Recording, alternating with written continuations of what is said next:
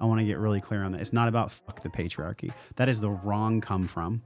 It's about, hey, integrated men. Mm-hmm. Yep. integrated Yep. men. Mm-hmm. That's that's it. Now you could define and we could go into what what is an integrated man. I think it's a man that has mastery over the wellness pentagon that I've shared mm-hmm. for sure.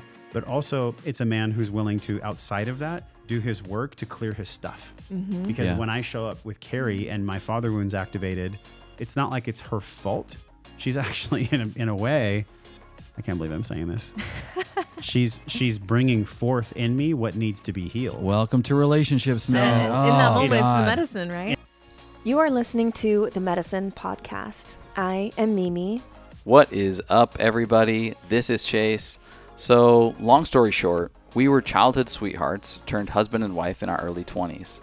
Despite following the mainstream script for happiness, we actually divorced for three years. Only to later reunite as soulmates with a brand new outlook on love, God, health, and the real medicines of the universe. If you find yourself wondering, is there more to this life, to health, to God, to love? Then you are in the exact right place. Consider this your bridge to expansion for body, mind, and relationships. We are uncovering and discovering with you. Let's go take the medicine. Hey, hey, audio fam. Thank you for joining us on another epic episode of The Medicine. A few weeks ago, we traveled to Austin, Texas for a podcast tour interviewing some truly incredible minds. As our last stop, we were welcomed by our good friend Josh Trent into his beautiful studio to record in person. And man, there is something so magical about sharing space with the person you are interviewing. It's like you get into this beautiful bubble where nothing else exists for a couple hours. It is complete presence.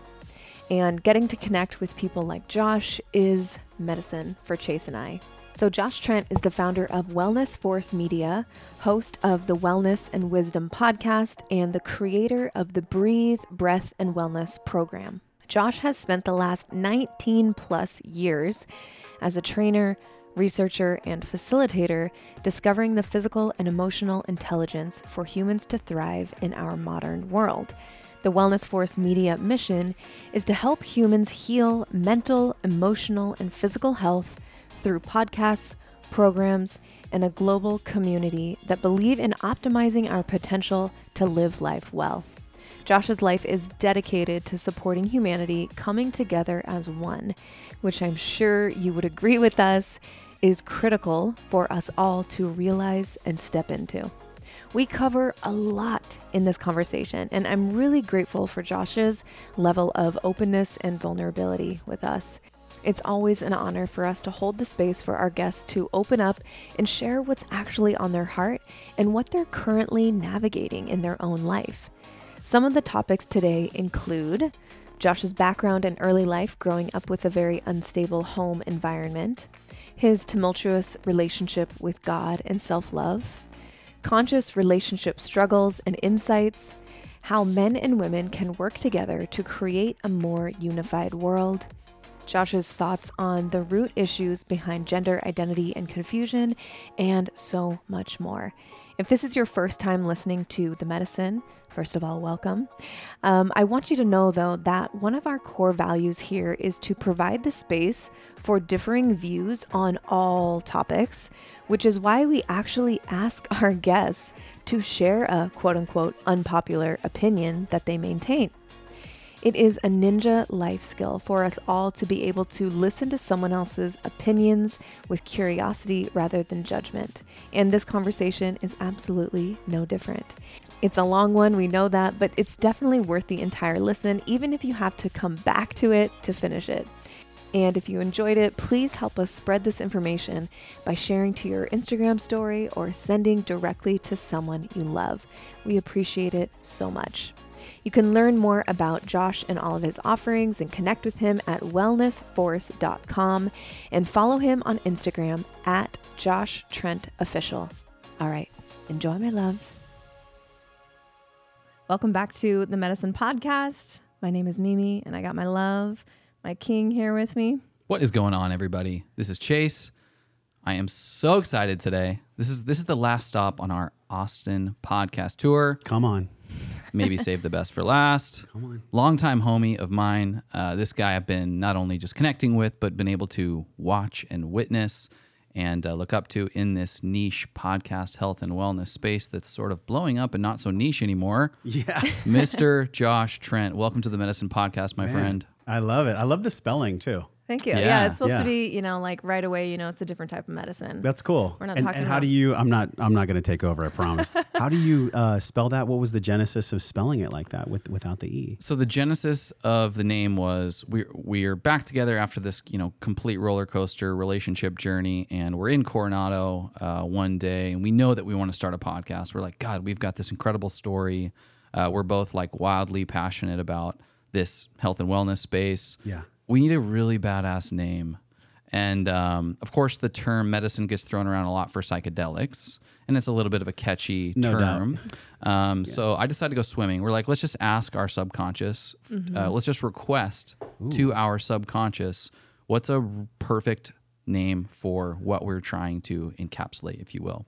And uh, so, uh, like I often do, I ask the question, I let go of any attachment for an answer, and I like to exercise uh, in this kind of process of seeing what shakes out. So I go for a 45 minute swim, may or may not be using medicine while I'm swimming at a, at a micro level. Like mushy. Like I'll take a little, uh, little like small dose of ketamine, Okay. um, or a small Yeah. dose of like yeah, uh, So there is some psychedelics, medicine. yeah, like Yeah. um, and I get out of the pool like 45 minutes later, and and uh, Megan is sitting on the um, uh, like by the pool, laying in the sun, and, I- and I just go the medicine.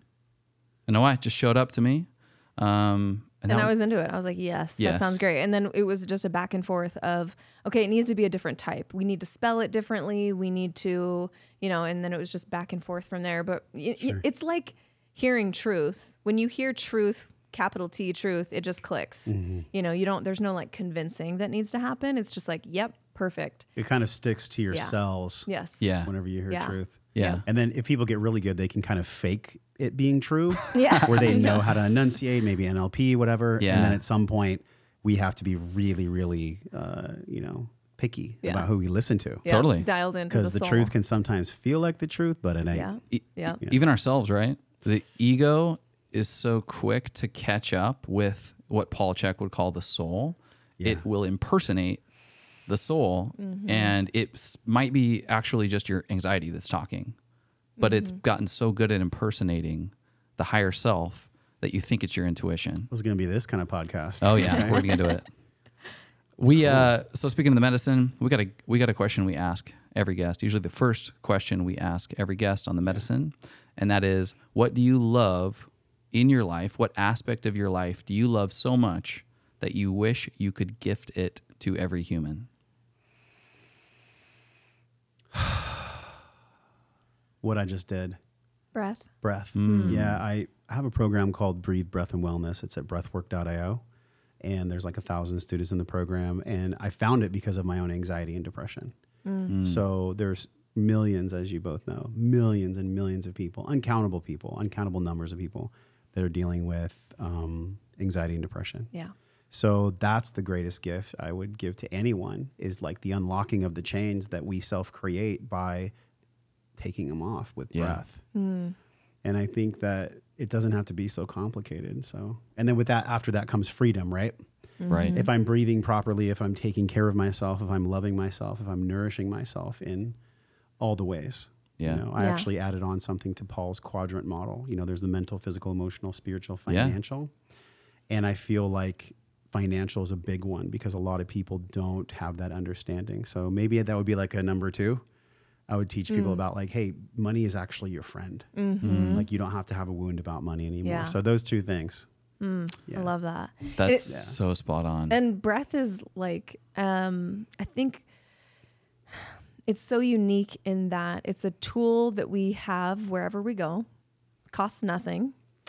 And most people have no idea how to utilize it to its greatest capacity to calm themselves or to amp themselves up. Sometimes it's just innate, you know, before like big lift or something, it's just innate. You don't have to be taught that. But I think we do have to be taught how to regulate it such that we can be more in like our parasympathetic ner- nervous system and um, really like regulating stress levels and everything but we're just like it's one of those one of those things one of those tools that you look back on and like in your schooling years and you're like fuck I learned geometry and trigonometry that I will never use in my life. and many other things. and many that other you'll things. Yeah. yeah. and no one taught me how to breathe properly. That seems like it should be, you know, uh, Yeah. 101 and, um, you know, very, very basic elementary. It's because those teachers aren't breathing themselves. It's true. Yeah. So, and it's not to shame anyone, right? Like Right. I'm not, I'm not here to shame, but man, uh, what we don't know, we can't ever embody. Mm-hmm. Yeah. So if I don't know, if, if I've never been modeled from my parents, how to breathe, how to interrelate, how to be in a loving, connected relationship, how Yeah. to use Mm-hmm. Yeah. nonviolent communication, like Yeah. good luck. Yeah. Mm-hmm. Good luck, you know, because then you're going to have to go find it and you might be in your 40s when you find it. Yeah. Which is okay too. I think yeah. I think that we all have our unique path. But yeah, I, I hear you. Like, what if we could design a school, which we are here in Austin? There's a lot of families that are designing schools here in Austin. That's Uh, cool. Mikki Willis, the director Yeah. of the Plandemic, Yeah. he has a private situation where they're all funding a teacher, and Mm. then they have direct, like, loving connection with the curriculum. I with, love with that. what the kids are being taught.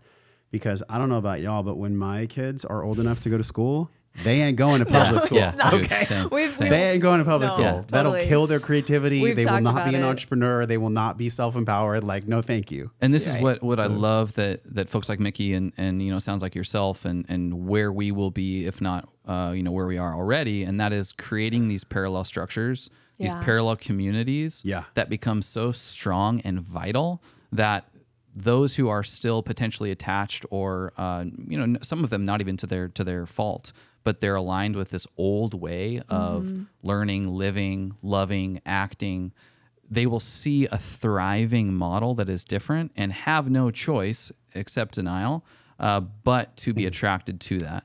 Yeah. Well, I mean, look, we're we're cellular representation of our parents. So, however I come into the world, like if you study Mark Wolynn's work, it didn't start with you. You know, mm-hmm. we're a cell in our grandmother when she comes into the world. We're Yeah. right there. We're in her. So anything that happens, like we're we're taking that. So there's like this epigenetic emotional transfer we get. There's this physical transfer. Like we are the byproduct of so many, so many. Like it gets me emotional just thinking about it. Like we're, we are Yeah. just a little writing on a book. I saw this once in a medicine journey where I mm. saw my name in a book. It was like on a page. Mm. And there was uncountable names behind me and there's uncountable names in front of me. And so if that's the case, then how can we learn from both of them? How can we mm-hmm. create space to learn from our ancestors and also not be taken advantage of when our children are old enough to live in the future? Yeah. So we're in an interesting juxtaposition. totally. Yeah. So the names in the book were your future children, grandchildren, et cetera, et cetera, I mean, and I didn't, ancestors. I Is didn't that- recognize that. Like I wasn't like that's Jim. yeah, yeah, yeah. but um but but I just felt the gravity of Yeah. of us being here on planet Earth and just like how finite our lives are. It's so Yeah. like look what we get to do right now. Mm-hmm. Yeah, man. This is so amazing. Yeah. And this is also earned. Like in 2015, my life looked completely different. I'm sure. No private studio, no podcast, nothing. And so I, I think that there is some suffering that we have to go through. I don't know if you want to label Yeah, it unfortunate or fortunate, but like we all go through it. Yeah. Yep. And I feel like it's a necessary part of exactly all the aspects that we're talking about, whether Mm-hmm. it's education or physical health or spiritual health or mental health or churches. All of this stuff is like being shook or it's already on the ground burning. Yeah. Yeah. So here we Yeah. are. Well, I I, think it. that's I think that's a perfect segue. You know, I I would imagine that much of our audience uh, has heard of you, listened to your show, uh, but for those who haven't, um, briefly, you know, two to three sentences, take a few minutes. Two, three sentences. Wow.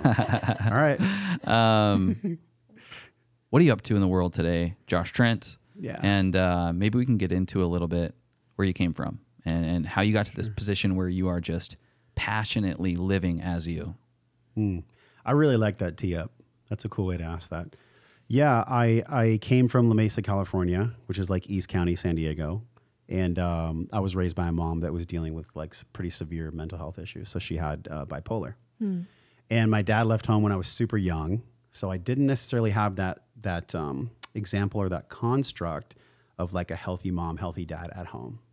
And so with the work I've done, I know I chose it, but it took me a long time to choke on that truth that I actually chose my parents and I chose this situation because if I choose something else, then I'm disempowered. So it's not it's not spiritual bypassing. I, I think some people might hear that and they might be like, "Oh, he's just like mentally fabricating that it works out for him." Well, what's the alternative? Yeah. What's the alternative if I don't do that? And maybe I am. maybe I am making up a, a mental construct where um, everything works out for me, even when it's really fucking hard. and so, cool. Now I'm sitting here with y'all and I'm not under stress. So that's easier for me to say. But that's where I came from. And then what I am now, I'm a father. Um, I have a 15 month old son named Nova. And uh, we've been living in Austin for two years. And the Wellness and Wisdom podcast is where we talk about uh, the five things, you know, mental, physical, emotional, spiritual, financial wellness. Like, how do we live our life well? How do we be here on planet Earth and, and leave it good for the names on the book that are coming after us? Yeah. So it's an exploration of all these things, right? But it centers around intelligence. And I feel like true intelligence is something that you em- embody. Like, you can't it's really easy right now where everyone's an expert and everyone's got uh, reach and information they can put out.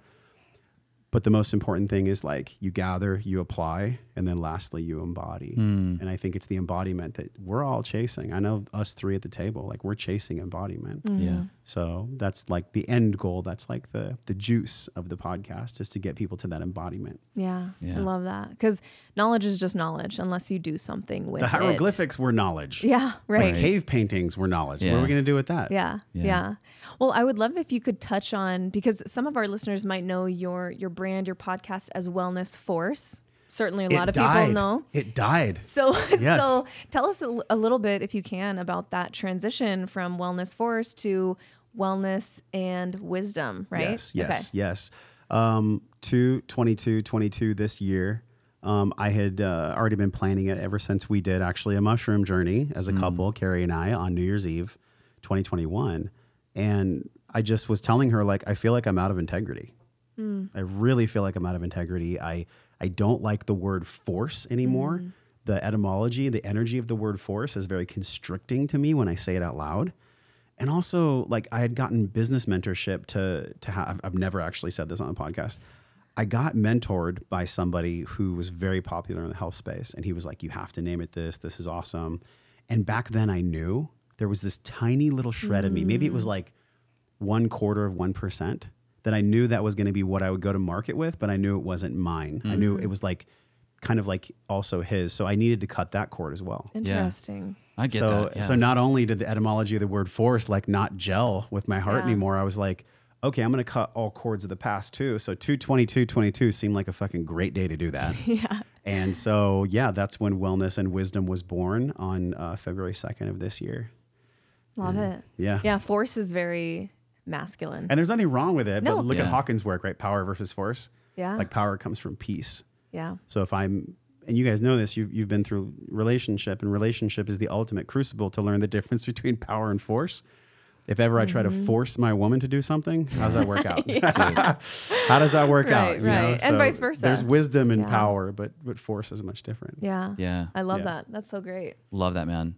You know, as we continue to, you know, get to know you further and and we definitely want to get to like relationships and, and parenting and family, you know, our, our show is heavily in, in kind of the relationship space. And as we hope to consciously curate a, a family, um, we really want to drill into to, you know, what you've learned along the way.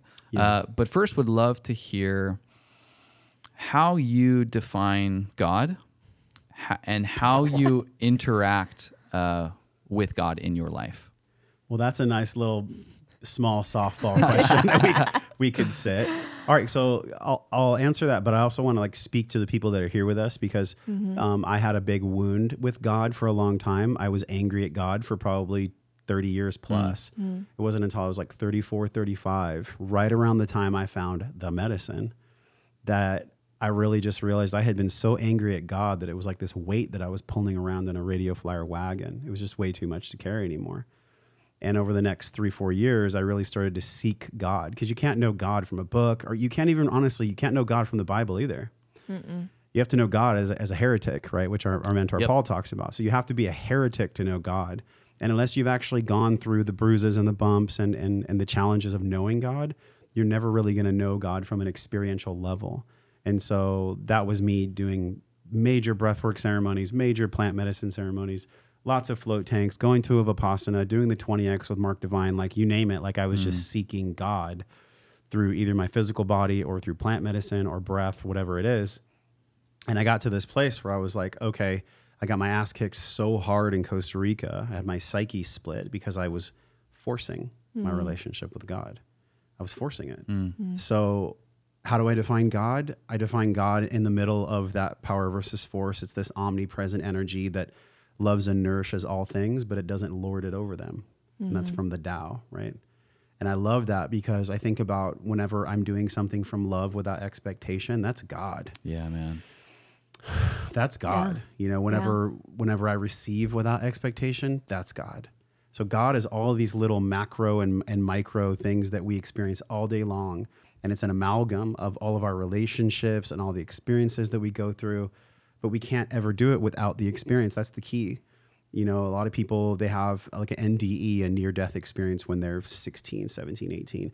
Maybe they could know God. Yeah. You know, because hmm. they're they're kind of floating in the veil in that Yeah. space but it's such a huge question, you know, to know God. I, I feel like I've been working on this model for a book that I'm going to write, and and the model is like the kaleidoscope. It's like a wellness kaleidoscope. You know, when you're a kid and you look through the Oh, little yeah. lens of a mm-hmm. kaleidoscope, and it would kind of like split into three. So I feel like we have we have our soul, which I believe is a connection of God. It's a unique point of consciousness that God expressed through Josh or or through both of us, through all three of us, to be here on planet Earth. And so then we also have our heart, and our heart really is like this navigator. It's how we navigate the messages from our soul. And then we have the head, which I'm not here to demonize, but fuck that shit gets me in trouble. the head gets me in trouble. So all, all of these things, right? Head, heart, soul, they, they're they're in this kaleidoscope that if I look through through an observer's perspective, and I do the work to like get out of myself, get out of Josh's head, get out of Josh being the father, Josh being the podcaster, Josh being from La Mesa, like there's a space there where I can improve on a continuous basis if I have the courage to look at all the shit that's actually there. Yeah. And so God, I believe, is that omnipresent energy. But Mm-hmm. to know God, there has to be the right kind of lens. And this is really what I'm working on for the book is to figure out how do I implement all three of those things so that they're married? Because the mind should never be at war with the heart, Yeah. and the mind shouldn't be, be at war with the soul, and vice versa, all three Yeah. th- there needs to be like a union of these things. And so that's my metaphor. Like that's something that I've been really gelling on lately, like really stoked on lately. But everyone's got their own way to describe it. you know? I, I absolutely love this question. And, and almost everyone that we throw this out to, we ask a almost one. every one of our guests this you ask every guest almost much their every Yeah. relationship with yeah, God. and- because I want, you know, we're cool. coming from evangelical Christianity most of our childhood, uh, really Yeah. until I was 28 years old. Wow. I would have identified as a Christian. And um, I think it's important, you know, I know that there's a lot of people listening with all different backgrounds and all different religious views and everything. I think it's a lost art in our world Yeah. right now, today in 2022 to be able to see and appreciate someone else's point of view on Mm-hmm. big topics like this uh, without trying to convince them to believe otherwise. yeah. Just seeing and experiencing what they see and experience and being like, if that's working for you, cool. Hell yeah. I'm excited for you. Like, keep doing what you're doing if it's working for you. And I think Yeah. that what I missed as a growing individual through childhood, high school, college was hearing a bunch of different like I would have loved to hear this answer from 20 different people, but when you're in an echo chamber, there's no impetus to change. There's no mm-hmm. impetus to think deeper. There's no impetus to peel back the layers on why you believe what you believe because everyone else around you believes the same thing that you believe.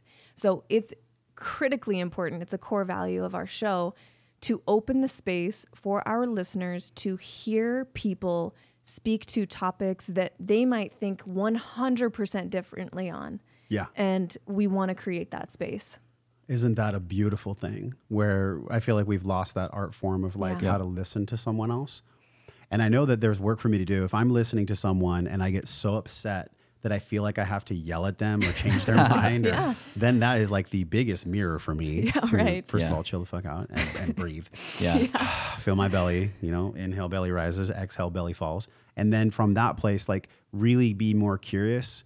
I just interviewed a guy named Wayland Myers, which I need to connect y'all with. He's Mm, that'd incredible. The he Marshall Rosenberg's work about nonviolent communication, Yep. where a lot of the ways that we we coerce people subconsciously just because we learned it from mom and dad, and also I got love from mom and dad because they learned it from grandma and grandpa. Right.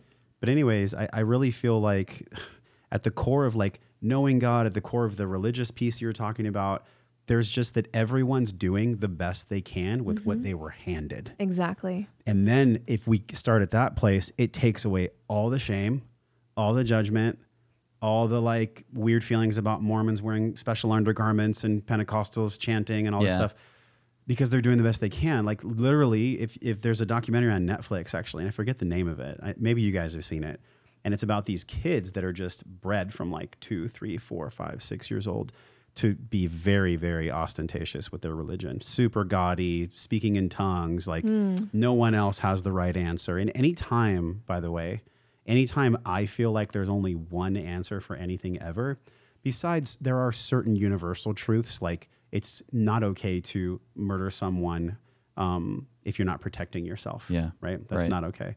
Um, it's not okay to take the sovereignty and the innocence of a child through sexual abuse. That's not okay. None of these things are okay. And so there are universal truths that even though they're loved, they, they feel so disgusting and they're so they're so foul, they're so evil that we have to just add in this one little last piece about God, and that is the mystery. Because it's funny, like, you know, there's three of us at the table, like, here's mystery. Yeah. Like God's at the table, Yeah. mystery's here. We we think we know what we're talking about, and honestly, maybe the work we've done, we do. We do know some of what we're saying to be true. But like the objective truth that we all share, it is totally only going to hit if God is present, if mystery is present, Mm-hmm. to allow us the grace to change our mind. Yep. when We learn something new and Yeah. and not be dogmatic. You, Yeah. you nailed it in your in your response to this question where you said when I remove expectation or attachment to an outcome is when I get to experience God. What's wild is when you walk into an experience trying to find God, that's your expectation, that's your attachment to an outcome that I will figure God out. That's a lot of people going to ceremonies. Yes. To plant medicine ceremonies. Their their come from is like a, a force. It's Yep. like I have to have this. I have to get out of this place I'm in. We've like, been in a ceremony where someone literally said, "I can't wait to meet God." Yeah. And it's like, okay, great. what would God, what if God doesn't come? right right but what you're saying is like so so when you're attached to outcome uh, when you have a when you have an expectation for a specific outcome in this Yeah. case god you're missing god because when you do that you lose the present moment you, that present moment is what equates to awe that's what Mm-hmm. equates to bliss the i think joseph campbell I could be butchering this he, he makes this beautiful point where he says those moments in life where we go oh my god that's god Yeah. Yeah. you're you can't even help it. It's channeling through your ego and you're saying, God, I just experienced it, this moment of awe. That's it. Yeah. Hmm. It's the mystery. It's the wild mystery that's regardless like you're saying, the best approach that we can we can take to explaining it is through the most beautiful poetry, the most beautiful music, art, an expression of creativity. Yeah. But we're still never going to It's still triangulate only and words. define it. Yeah. It's still only words, which obviously that's what that's the only thing that can transmit through, you know, the That's podcast. how we understand the things, podcast yeah. waves. We can't just um, sit here for an hour and meditate. Yeah. Right. People be like, come on. yeah, right, right. No, I, I love that. I love that answer. And and something you said, God, you know, is in the mystery. You're talking about mystery. I think it's also in beauty because mm. you really have to be present to notice beauty. And I'm talking about fine details of, you know, a leaf or a flower or the Fibonacci sequence of a succulent. Like if you're just on your way, you're not stopping, you're just like doing your own thing, head down, you're not going to notice those intricacies of beauty. And I'm sure you know Zach Bush. He often, you know, talks about um, our desire as humans to protect what we find beautiful and to fall in love with beauty. And actually, that Jesus, when he spoke, when he speaks of love, he's speaking of beauty and finding beauty in other people, beauty in the earth. And when we identify beauty in whatever we're looking at, we want to protect it. We want to love it. And uh, I love that too, because like for me personally, and I know this is true for Chase, but I'll speak for myself, I interact with God through beauty because that's what stops me. It's like, oh, fuck, look at that sunset. Mm-hmm. Oh, shit, look at that. Oh my mm-hmm. God, just mm-hmm. like listen to the wind moving through the palm trees. Like that's beauty. And But those are the you're, s- moments. you're slow enough to see it. yeah. Yeah. You're not like there's not like you and then a trail after Yeah. you of like how fast you're moving. Yeah. Like you're you're you know what I was feeling actually, and I haven't thought about this for so long. When Nova was like uh, when he first started walking at like 10 months old, 10, 11 months old, I woke up and we have like this air filter in the bedroom, and the air filter was um, blowing. And I woke up and he had like gotten off the bed by himself and he was there next to the air filter and he was going like this and he was letting like the hmm. breeze hmm. from the air filter like hit his hair and I just started crying. I was like, oh my oh. God, hmm. it's like the most beautiful thing I've ever seen. Hey, friends. By now, you probably have picked up that Chase and I are committed to living optimally healthy lives. We are obsessed with small actions that have profound benefits for the entire body, which is why I'm super excited to share the benefits of ASEA with you. ASEA is classified as a cell signaling supplement, meaning that it supports cellular regeneration and communication. Our overall expression of health comes down to our individual cells and how they function. And with so many toxins, pesticides, and disruptors that unfortunately exist in our world, it's no wonder that the body starts to break down and express disease. We'd like to limit that disease expression if possible, and it is possible. ASEA is full of redox molecules. These redox molecules are the communication centers of your cells. We're born with redox molecules, but they steadily decrease over time. So, ASEA redox comes in two different forms, used in different ways, but both have incredible capacity to help the body heal itself. There's a liquid and a gel. ASEA Redox liquid is something we drink daily to increase our internal cellular communication and regeneration throughout the body. We've noticed that our digestion, sleep quality, and recovery after workouts has all improved. The gel is a topical product that can be used for pain or fast healing of injuries or skin issues. I personally use it on my face twice a day to promote smooth, nourished, clear skin. And honestly, my skin has never been softer or smoother in my life. I'm amazed. The gel also increases blood flow significantly. So, TMI, but we love to use it before sex to increase blood flow and sensation. I won't get into all the details here, but wow, it really works. To learn more about how ASEA supports your entire body and see a full breakdown of uses, you can go to themedicine.com forward slash ASEA. That's A S E A. Or you can just check the show notes, of course, for the direct link. We are committed to only sharing with you guys what has made a significant impact on our lives and overall well being. Cheers to cellular health and cheers to ASEA. Okay, bye. Yeah. Mm-hmm. because there's this pure raw curiosity Yeah. there where it cannot be duplicated. It, we can we can have curiosity in life, but like his exact curiosity and the way it was happening, it was so incredible. Like it was just I had mm. just woken up. I see him there, like feeling the breeze on his face. Maybe that was the first time in his whole little life that he's felt the breeze on his face that way Yeah.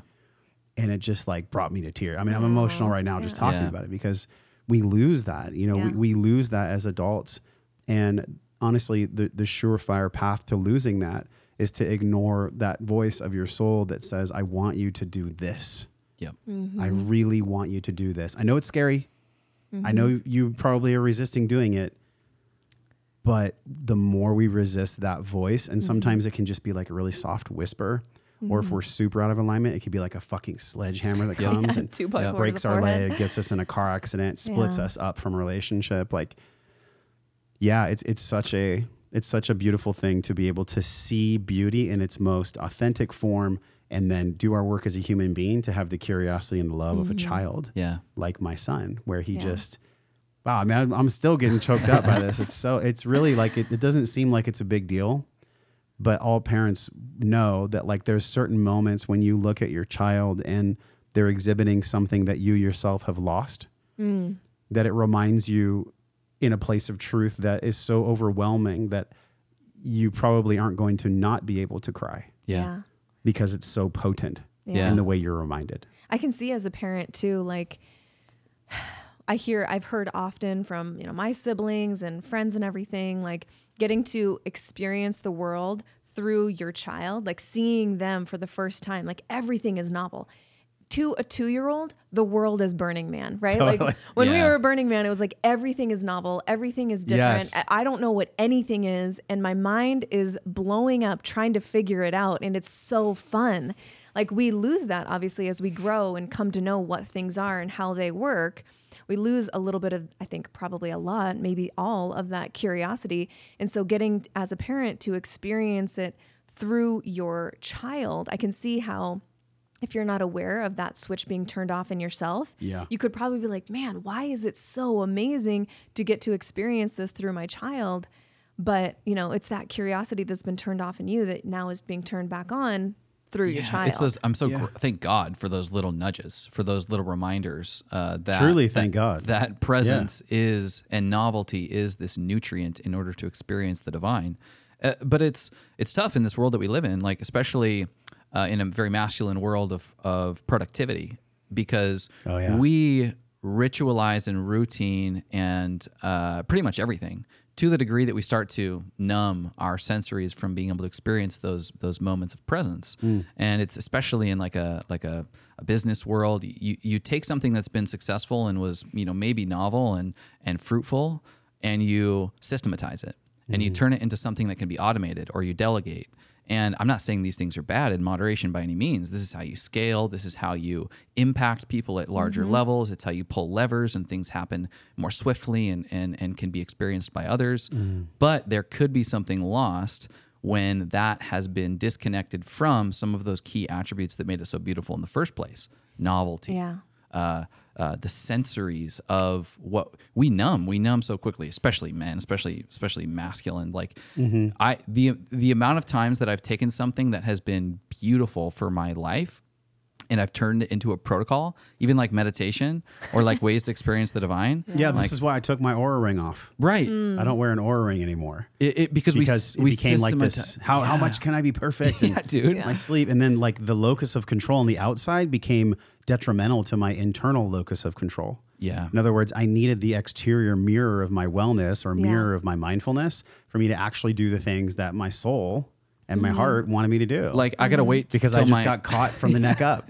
I gotta So- wait till my uh, watch or my my device tells me my HRV is good enough, and then I get a, Yeah. literally I get a jolt of energy just based on what the score Yeah. says. Like, and if you can do that like it, you know it, it's really interesting what you're bringing up because if you can use mechanical mind-based tools to make your life better then i'm all for it Right. i mean there's i have a p&l i have tracking like Yep.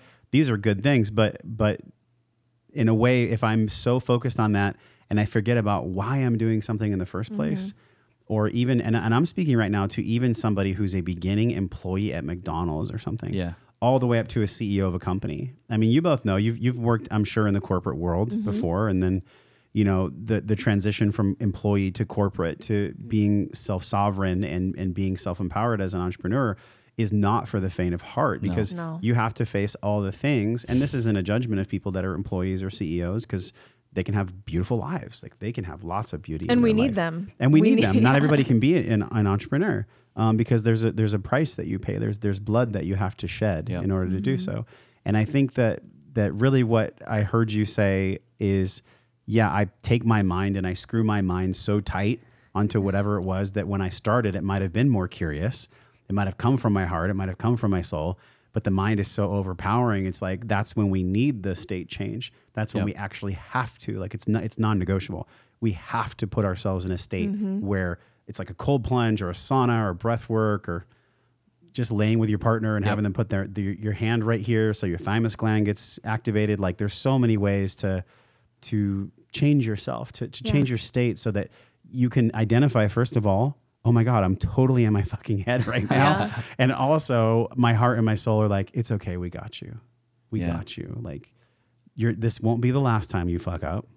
And don't judge yourself mm-hmm. because a lot of the personal development stuff out there and i'm sure you guys have seen it you know the mitts and the programs like that are great. I've done them but there's a dark side to these programs For listeners, can you can you explain Sure. what MITT is? Mastery and Transformational Training is a program I did in 2014. And it's where you really go through a gestalt method of ego stripping. And so you're getting your greatest fears brought forth, the things that you don't want to share brought forth. For the wrong person, a, a good resource on this is my buddy Will Reason. He's been on the podcast. Um, he works with trauma and somatics. And, and what he says is that when people go to these gestalt therapies where they're forced, like throw them in the ice water, throw them in the fire, it can actually re trigger a lot of the wounding that their ego and their mind was wanting Yeah. to keep at bay because it's too painful for them to deal yeah, I with. can see that. And it's the same thing in plant medicine ceremonies. It's the same thing in breath work. So yeah, I, I what were we talking about right before MITT? Oh, you were talking about basically um, Systematizing these things that were once, Yes. you know, novel Yeah. and present. Yes. and- So we we change our state. I took a train to to Mindtown there. That's what that was. I was just like, what are all the things I need to share right now? See how per, how beautiful is that that I just did exactly what I'm talking about. Yeah. Where I wanted to make sure with my mind that I gave the people with us every single thing I wanted to say because you know the fear is if I don't say every single thing that I know to be true, then somehow I'm not telling the truth. But it's not the case. I don't have to be in a, a hurry to tell the truth. Yeah. So so yeah, I, I think it's a way that we just need to change our state through whatever medium we choose, and that resonates with us. But the key is slowly and with mm-hmm. intention, and you know, walking one step at a time. I mean, nature Yeah. leaves really beautiful clues for us. So if we just the same way we walk stairs, you, you can make it up the stairs at the San Diego Convention Center. It- you're going to get winded, but if you skip stairs at the convention center. You might not make it up. Yeah. you, you might have to stop and breathe. And so That's a I great think- analogy. I think I love nature leaves us clues. I used Yeah. to just flog myself on those stairs. So that's uh, that's a great uh, little close to home reminder. Yes. Um, something you were just saying remind reminds me of uh, actually this is a great segue into our next question. You know, we talk about catalysts a lot on this show. Yeah. um, using unfortunate circumstances to our benefit. You know, these circumstances that happen in life to all of us, where you're in the middle of it and you're like, what the fuck am I going to do? Why is this happening to me? Then maybe six months out, a year out, you look back on that experience and you're like, man, that was one of the best things that ever happened to me because X, Y, Z. What are maybe some, you know, significant catalytic events that have happened in your life that have um, given you a lot of wisdom when you look back on them? Well, the wisdom in 2022 that I can look back on with that experience lens, um, I could not see in 2015. In 2015, the early early part of 2015, um, in the span of six months, I put my mom in a mental home. I broke up with a woman I thought I was going to be with forever, and I got fired from a safe corporate job. So it was like health, wealth, relationships, bam, like everything would just hit. Wow. And I remember I was at the I was in a buddy's house at the time. I was renting a spare bedroom because it was like all I could afford. I actually collected unemployment in mm. 2015 because mm. it hit me so hard out of nowhere. Looking back, the wisdom from this experience that I'll share is profound because whenever I bring fear into a situation that is being called for love, like true love, then I'm going to suffer more. Mm. I'm definitely going to suffer more. And so in 2015, I suffered a lot because I'll never forget this. I was at my buddy's house overlooking the Omni La Costa in San Diego, the golf course there. And I was like two in the morning and I went out and it was like the San Diego dew. You know how it's misty at night? Yeah. It's kind of oceany as well. Oceany is a word, right? I like yeah, it. we Yeah. made it. So, so I just uh, I didn't know how to feel what I was feeling because it was so overwhelming, and I literally was in a victim state. I was like, God, why me? Like, not only do I hate you, I hate you, God. Why would you do this to me? And I think a lot of people get to this place where they are so looking for answers that the only place that I or we can live is in our head because it's so painful to feel it in our throat, in our solar plexus, in our belly that if we allowed ourselves to feel it, it, it might actually, we, we think it would, it wouldn't. It might actually kill us. So, to, to the degree that I face those things on a regular basis, um, and the story rounds out like this, um, that's the degree that I'm going to suffer. And so the reason I suffered is because for a good six months, I just kept fighting God over and over and over again. Like, how could you? What's up with my mom? How come you can't heal my mom? How come you can't like give me like more financial support? How, you know, what is this all about? And I actually got to this place when I was at the golf course at the Omni where I just said, God, if this is what you want for me and this is the life that I'm supposed to live, I don't want to be here. Mm. I don't want to, I, I didn't think about suicide. I didn't plan suicide or anything, but I had this feeling of like, I don't want to kill myself. I don't want to commit suicide, but I definitely didn't want to live the way I mm-hmm. was living. And I didn't know this is the key for all of us. If you don't know, if you don't know the path, look at the ways that you're bringing fear into the path itself. Mm. Mm. Like really feel that, you know, look at the ways you're bringing fear. And it could be rational fear, by the way. I'm not here Yeah. to shame. There's irrational fear, there's rational fear. So it could be that I'm bringing rational fear. It's like, fuck, I need to pay rent. Yeah. Yeah. Or, oh my God, like I'm actually making this way harder than it is. My family supports me. My friends support me. I've been in San Diego for 30 plus years. Like I'm, I'm good. I'm going to be okay, you know? But that what was asking to be healed in me and, and this is the degree that I suffered was I needed to actually trust God and trust life. And I have had this hypervigilance for the majority of my life. It's a lot better now. But being raised in a situation where there really wasn't a calm sense at home mm. with both father or mother. And also, I'm half Sicilian. So, in that culture, there's a lot of yelling and a lot of like just crazy stuff. So, you know, long story short, like I, what I really needed was I needed the healing from God, but I couldn't like go and download it online or get a shortcut to have it. I had to go through this like suffering hmm. of, okay, God, well, just give me one breadcrumb. I think I asked them, like, just give me one breadcrumb. Hmm. Give me one breadcrumb. And I had always wanted to be a, a DJ. Like I listened to Dr. Drew and Adam Carolla when I was a teenager. Yes. Love it. And I loved it. I was like, this is so fun. You get to talk to people for a living. How, how cool is that? Or Yeah. like, you know, host radio shows. what a wink. What a nod. Right. Yeah. And so I, I stoked, as we've talked about before, I stoked that little curiosity, which is like the same thing as my son next to the, the air blowing on his face. And I did that for myself. And so that was like the wisdom that was wanting to come through that, that really now, seven years later, you know, it pops up even now where like I might want to control something too much, or I might be in fear about uh, this this section of money, or this um, contractor, or this event, or this interview, and like it's just this constant spiral of me either leaning into the situation that's calling for my love, or I'm leaning into the situation and I'm bringing a bunch of fear, and then also on top of that, can I like not judge myself for the imperfect process that I bring love and fear into the situation that's calling for my love ultimately. When you say love, um, do you find that it's external love, like love that you need to show someone or a situation, or is it love that you need to show yourself? Ooh. I think it's a mixture of well, first and foremost, like love is a mirror. So if I'm if I love myself, then I'm gonna get that exact mirror reflection back from everyone in my life, whether it's my woman, my son, my life in general. But I would say that um, I think sometimes we actually have to try to find love outside of ourselves because that can be the barometer and kind of push us back on the path that's asking for love in the first place. Hmm. So I think they're both necessary. It's like the snake eating its tail. Mm-hmm. Like it would be a, a beautiful world if we were all just like, oh, I love you, I love you, I love you. Mm-hmm. Which actually, side note, it kind of triggers me when people in the spiritual community that you just meet, they go, I love you, brother. Yeah. It's like we just met five minutes ago. Yeah. What the fuck? There's then maybe that's a whole different section of the podcast. The the commoditization of spirituality and like people's way of being. That'd be a good. That'd be a around good one. I'm sure we spirituality. could all come to the table So, with uh, with a our full, full favorite notepad. our favorite like fuckboy spiritual Let me inf- do a 15 influencers. second hug with three breaths with a pelvic grind. Oh, And only then are we connected, brother or sister. Yeah.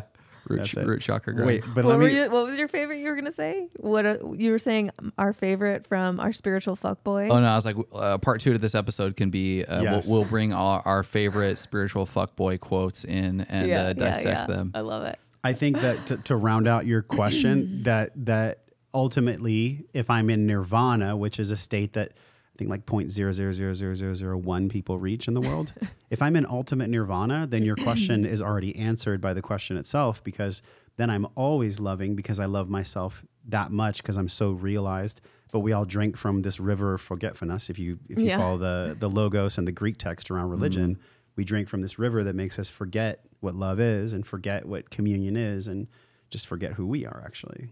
This is why the mm. phrase in our in our world of podcasting and spirituality is like um, you know, remember who you are. remember who you are. It's even a beautiful song. I think I've heard a song, "Remember Who You Are." Yeah. So yeah, I think I think the answer to your question is, um, I think if we if we use the Pareto principle, like the 80-20, if I can create eighty percent of self love and and really feel that and embody love for myself and and shine that out to the world, then twenty percent of the time I'm still going to be met with my discomfort. And maybe some, maybe right now people are at 80-20 the other way Yeah. and you work your way up the ladder by doing your work. I, I think that's the only way. At least I haven't seen it be different. I haven't seen it be different than that so far. Hmm. But it definitely comes from me because whenever I'm not loving, I get that mirrored back like Yeah. ASAP, hmm. like, Yeah. like right away. That's the lens through which you see everything. And so and also, I'm not for everyone listening. I'm not always loving. okay, You're I not don't, I don't know floating about you guys. You're not a floating guru yet? No, Oh dang. No, I, I appreciate that. I I ask because I feel like love and more specifically self-love is mm-hmm. something that is oversaturated in the space. I mean, you know, scroll Instagram for more than 5 minutes and look at people's bios, you're going to find someone who is a self-love coach. yeah, Is a self-embodiment coach, which is really just self-love, right? and they're doing the best they can, but yeah, yeah. And I'm not they have the demonizing it at all. Do they have the experience to go to market and present that? Yeah. Right. But also, they wouldn't have that title if there wasn't an overabundance of people not being able to figure out how to truly love themselves, Yeah. whether they have the skill or not. You know, I don't know. I'm not here to pass oh. judgment on anyone, uh-huh. but there is the demand. And I think it's this oversaturated space and word, this word or term, self love, and really, I think, misunderstood on a fundamental level. Yeah. You know, we get all sorts of terms and definitions of self love. You know, it can look like a spa day to someone and it can look like 10 positive affirmations to someone else. And it's all, you know, under this umbrella term of self love.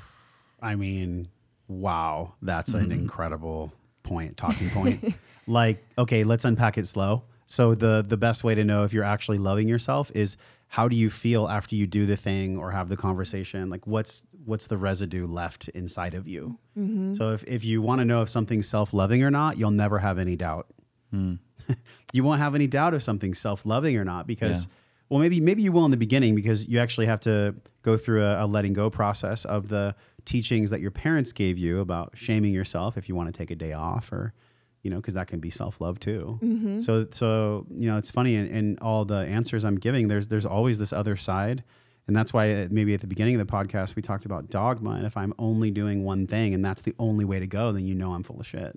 So everything i'm sharing is just based on my experience. I, I don't have like the ultimate answer for this but it's so beautiful to talk about it with you because um, everyone is feeling us watching us hearing us and there maybe things are poking through that haven't ever poked through before and it's Yeah. encouraging new thought forms and, and new ways of being so yeah I, I don't i don't have a perfect answer for that i think um, i'm curious how y'all feel I think it's the I think it's like the God question, right? It because is. we all feel and experience and receive and give love in different ways. Like that's why the you know there's five different love languages and probably even more than that. there's probably more Yeah, probably for sure. Yeah. Um, but I think it is like the God question, and I think these questions are actually linked because the more that I'm able to understand and love myself, I'm probably going to be able to more more so understand and love God, divinity, right? Because that spark of divinity is in me.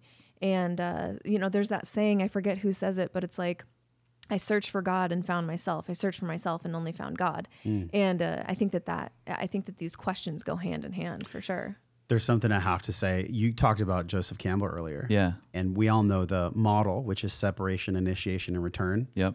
So if you really think about that, why in every movie that's amazing, like Star Wars and Indiana Jones and all this stuff, the reason that we love the character is because they're showing us an example of something we're dealing with in our uh-huh. life. Yes. And that's why Yeah. we're like, fuck yes. Like Yeah. he made it or she made it.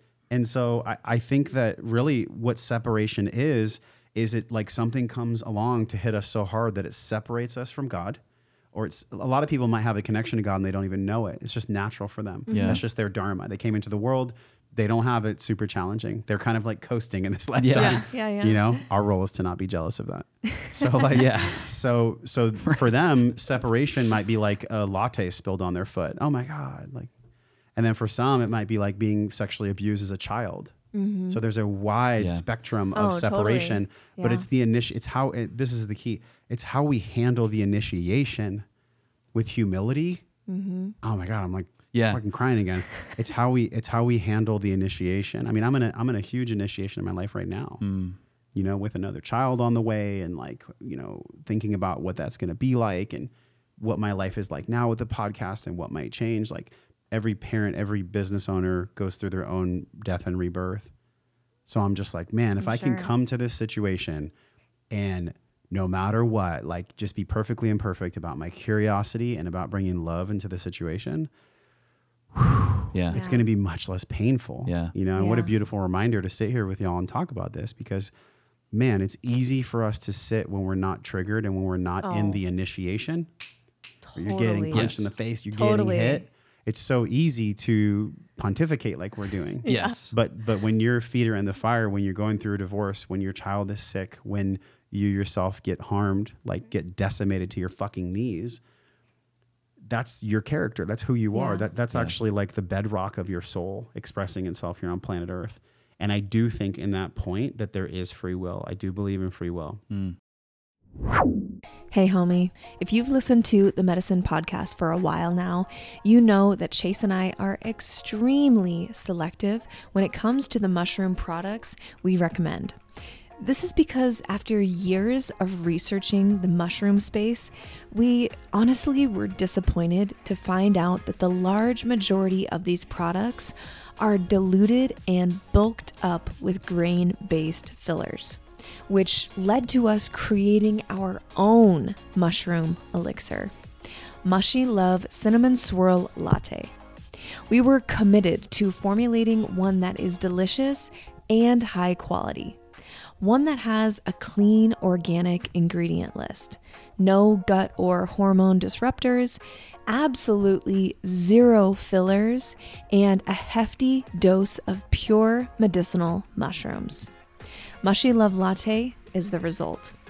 This is a blendable, caffeine free mushroom elixir with 500 milligrams each of incredible mushrooms, chaga and tremella. That is at least two to three times more mushrooms than other very popular mushroom brands out there to support your gut health, immunity, skin hydration, and beauty. Oh, and it tastes like a liquid cinnamon roll, y'all.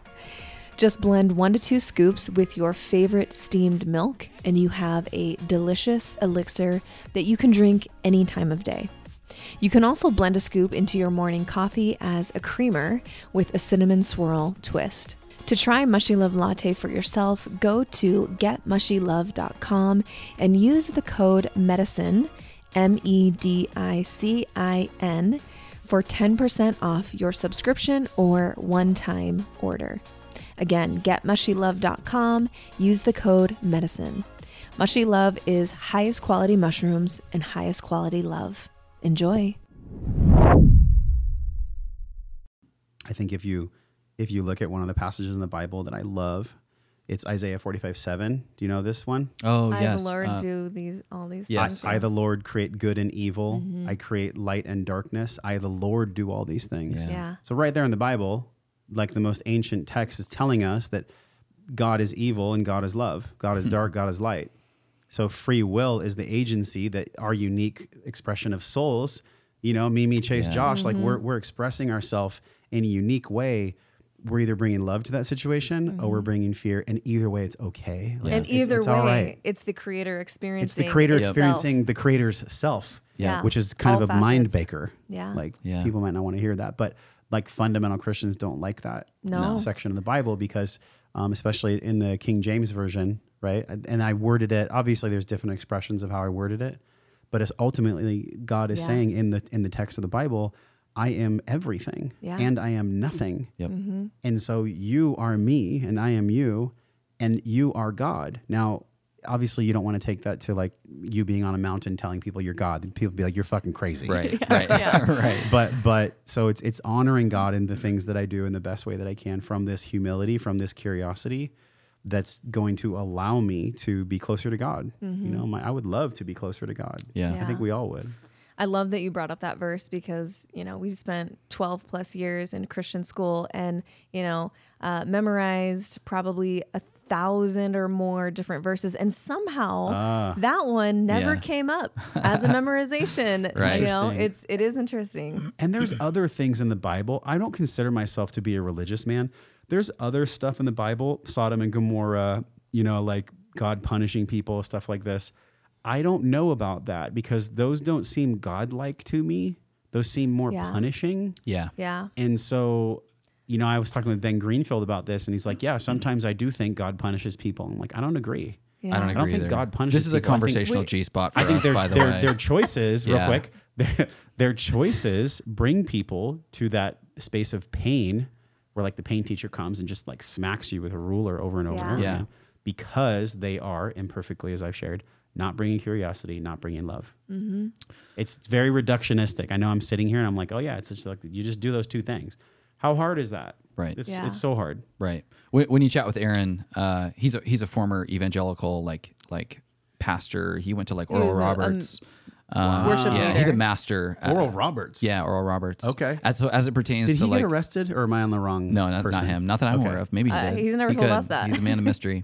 um, no, not Aaron, but Oral Roberts. Oh, oh, um, I know Aaron hasn't been arrested. I, mean, I, don't- I don't, think I he don't has. know. that sounds that sounds like it's There's a lot of legit these story. preachers that get arrested, and it really it, it it's honestly the most. Sh- I actually do think there is a place for shame at times when you take the word of God and you take the energy of spirit and you abuse people and you take advantage of Yeah. people Oh, oh, yeah. knowingly. yeah. That's shameful. Yeah. Yep, That's the, the shameful. wolf in, in sheep's clothes No for doubt. sure. Um, yeah, That I- shit's shameful. This is uh God that we could we could we could get into on this. We uh Yeah. obviously our, our our upbringing is is Christian and as it pertains to like Old Testament God, there's Yes. a lot of really interesting things because the, if you took it literally, you'd be looking at a bipolar uh, father figure. You know, it's like the Christian the Christian world is suffering from a daddy problem that's so severe because of this tyrannical uh, contradicting uh, asshole father in the sky. Forget Jesus gets it right. Jesus nails it. Jesus Yeah. nails love. Yeah. The re- the rest of it is if you don't if you can't find the the metaphor and the poetry and the The thing behind the thing. thing behind the thing, you're going to be very confused or you'll you'll have to live in denial. And that's Yeah. essentially where where we've Mm-hmm. landed, which is this beautiful s- this text of story and metaphor and poetry and then this ascended master who's got love really figured out. And if you've read any channeled works like A Course in Miracles, where it's you know arguably this sort of extension of the of the words of Christ, Yeah. man, it paints it beautifully as it pertains to unconditional love. I really feel like we're dealing with a collective father wound.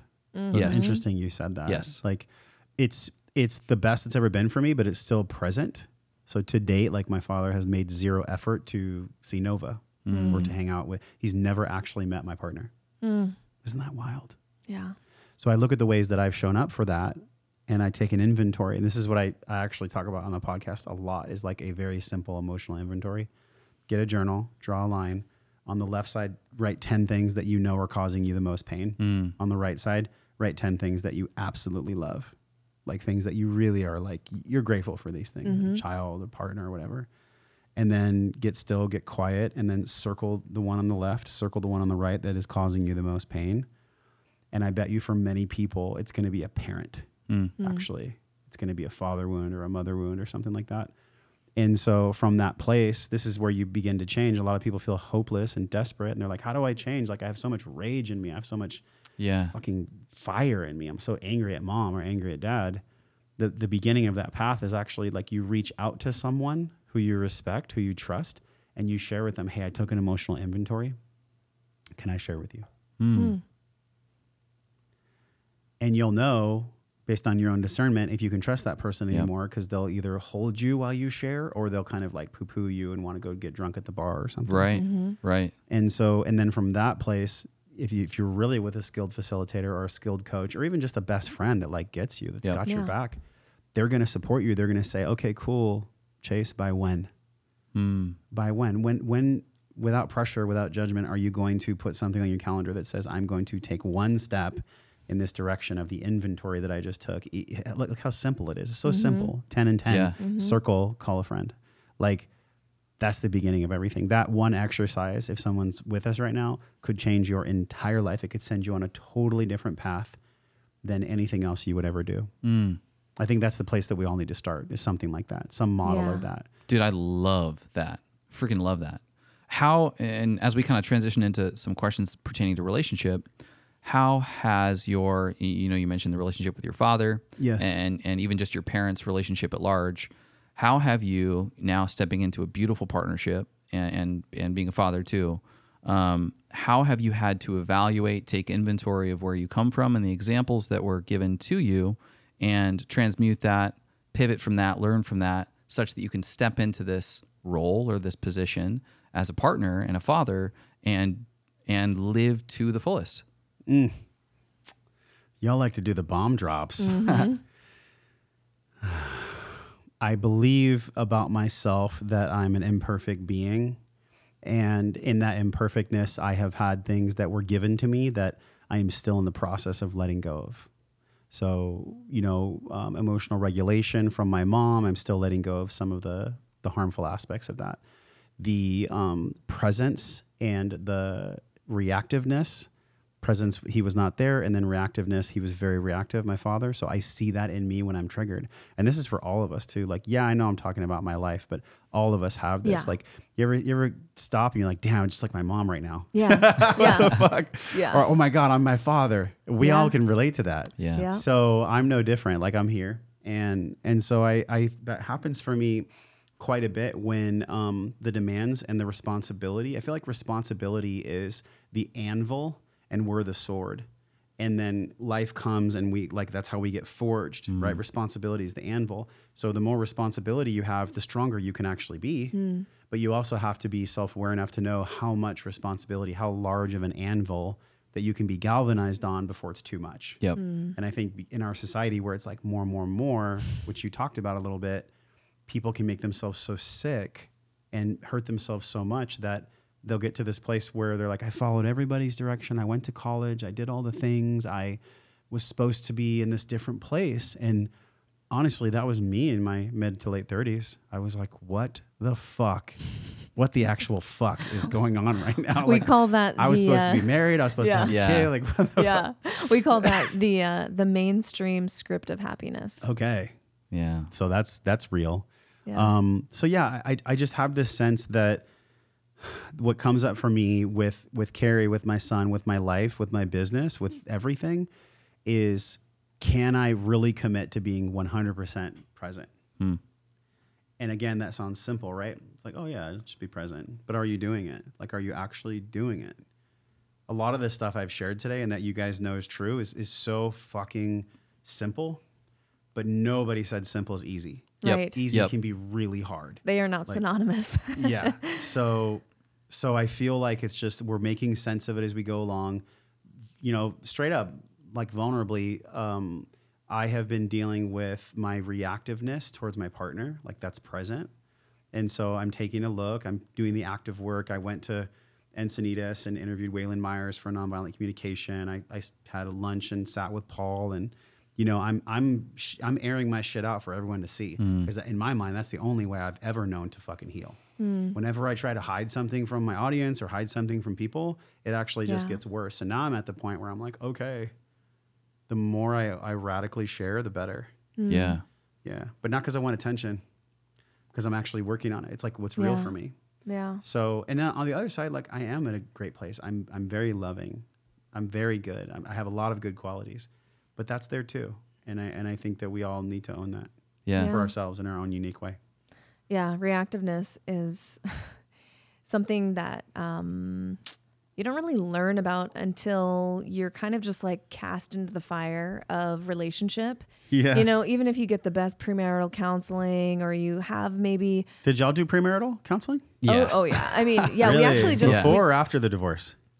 Oh, Oh, uh, before. before pre- Before? premarital, Yeah. yeah. Yeah. So Okay. we we I love that. we checked the box. That's It was mostly a, a box checking of we'll go to four sessions with my pastor and his wife. right. And we actually just released an episode um like two weeks ago basically debunking bad marriage advice that we received and we you know we know is just common out there. I love and that. a lot of that came from our premarital Yeah. counseling experience, if you want to call You it You have that. to link that in the show notes for this podcast. Yeah, Oh, yeah. Yeah. absolutely. Come on. Yeah.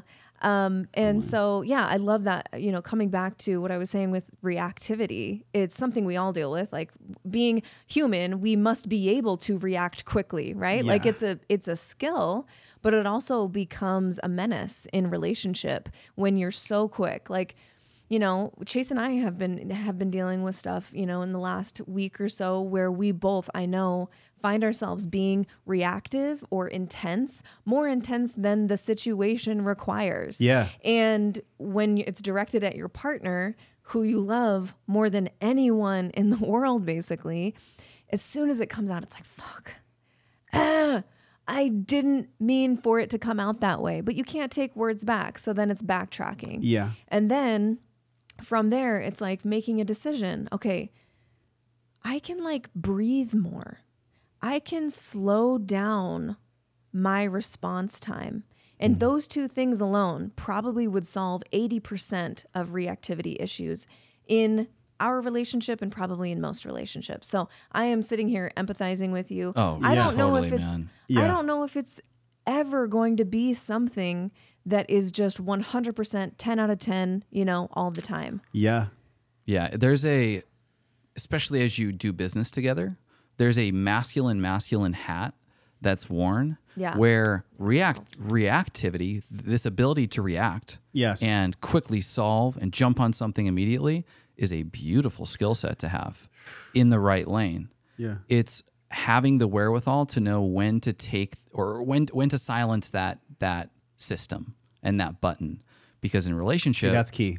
yeah That, that's the actual key. and that's that's if you summed up part one w- that we call our marriage, that is it. I, I'm I'm gone Monday and uh, on an airplane. I'm back Friday, and I'm working crazy hours. I'm When you out get home, you're fucking exhausted, late, you don't wanna connect. and it's like, I mean, I could hear a dish drop. And I'll lose it. Wow. Just, just like, just, just, I'm so on edge. You know, Yes. I'm in that fight or flight for so Yeah, long. yeah. And that is introduced in a new way in part two because we're both in this sort of masculine business role as we work to grow our business and our show and our products.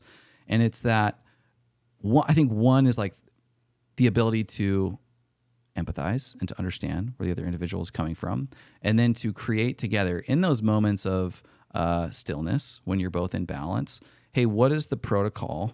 I hate, I hate to say a freaking protocol, But, it's okay in this case, right? what is the protocol that we will commit to Yeah. bringing into the situation when it's heated such that we don't fall into the default mode patterns of reactivity? What's been the protocol? the protocol is something we're working on. Okay. okay. the, the protocol is um, we usually have this uh, way of at least communicating where it's the story that I'm telling myself is.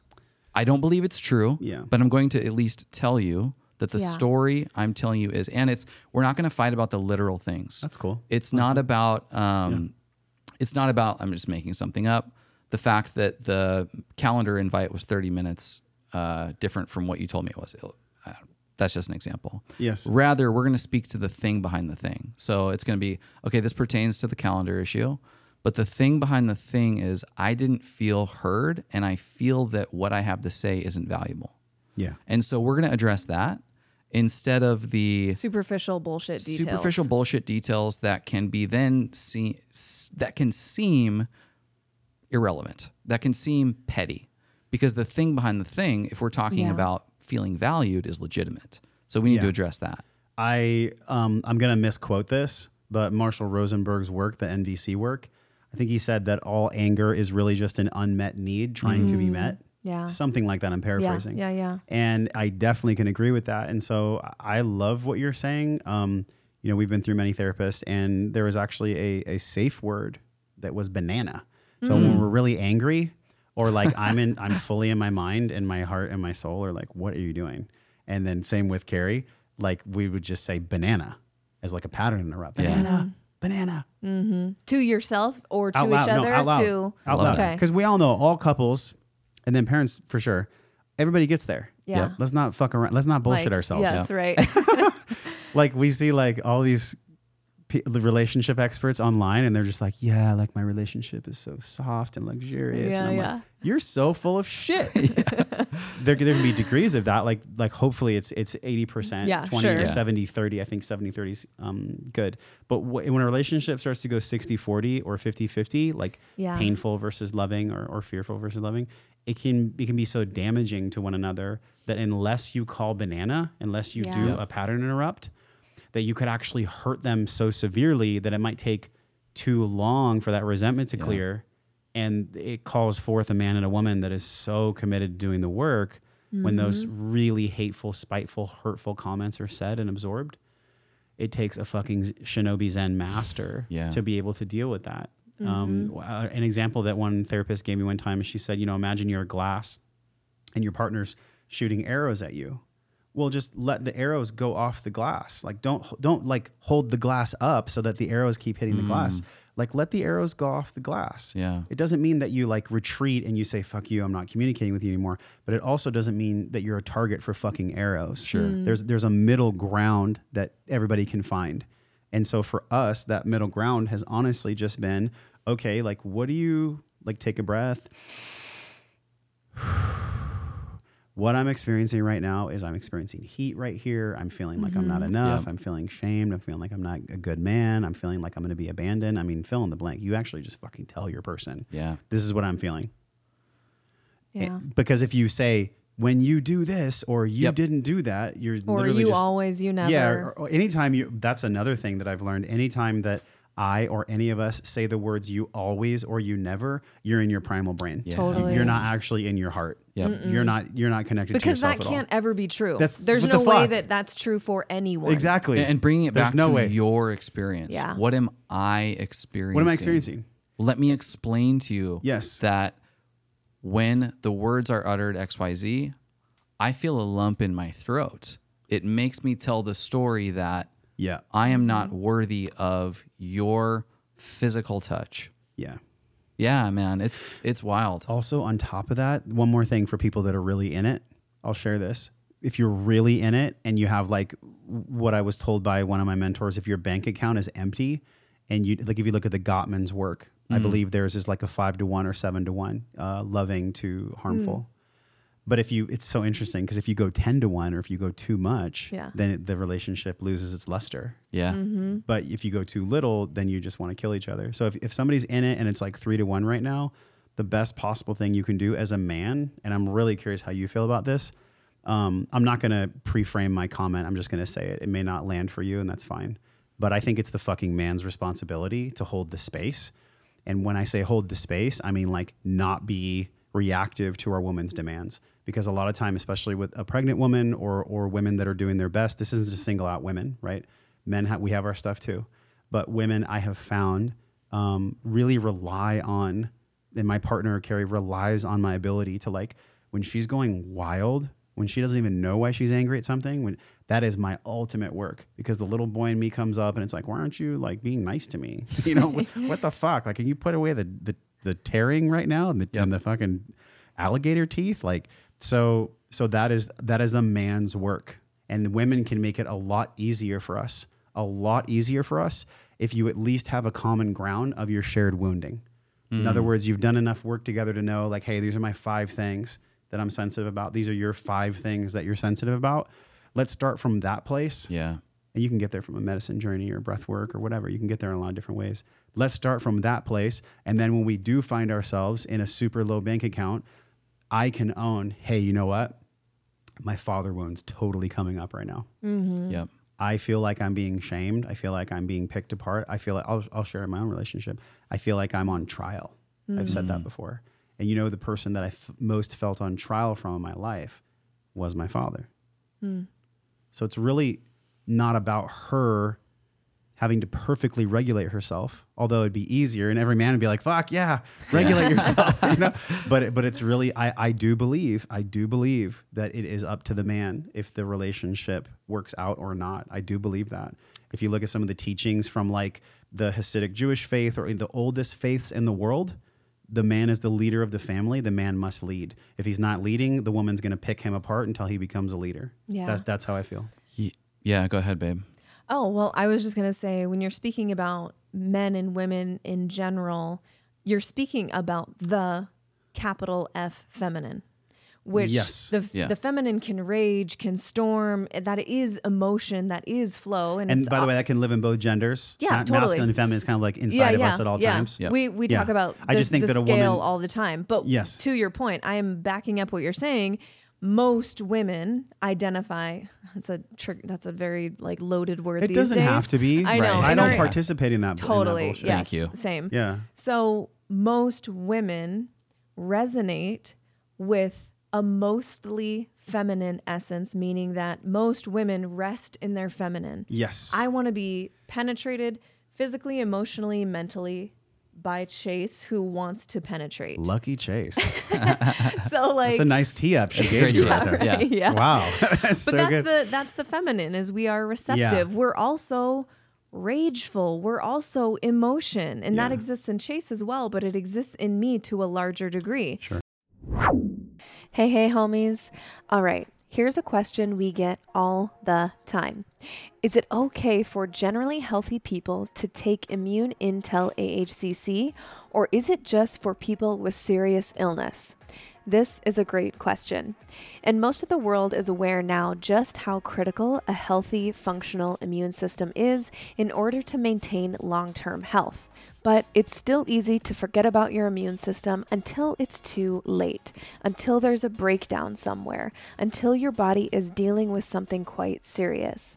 So, what happens when generally healthy people take AHCC? Well, it's sort of like fixing the roof when the sun is shining. And now your house is much less likely to flood because of a leak. How does it do this? AHCC works like a boss to quickly enhance the immune system, cell function, and communication. For example, the NK, natural killer cells, these are white blood cells that specialize in attacking tumor cells and cells infected with viruses. AHCC has proven to increase your NK cells by up to 800% in a matter of weeks. And T cells, these immune soldiers are important because they help direct your body's immune response. Certain types of T cells can actually seek out and kill foreign invaders. And AHCC helps promote optimal T cell activity. I know that I want this intelligence in my body every single day. So Chase and I both take at least two capsules of Immune Intel AHCC every single day without fail.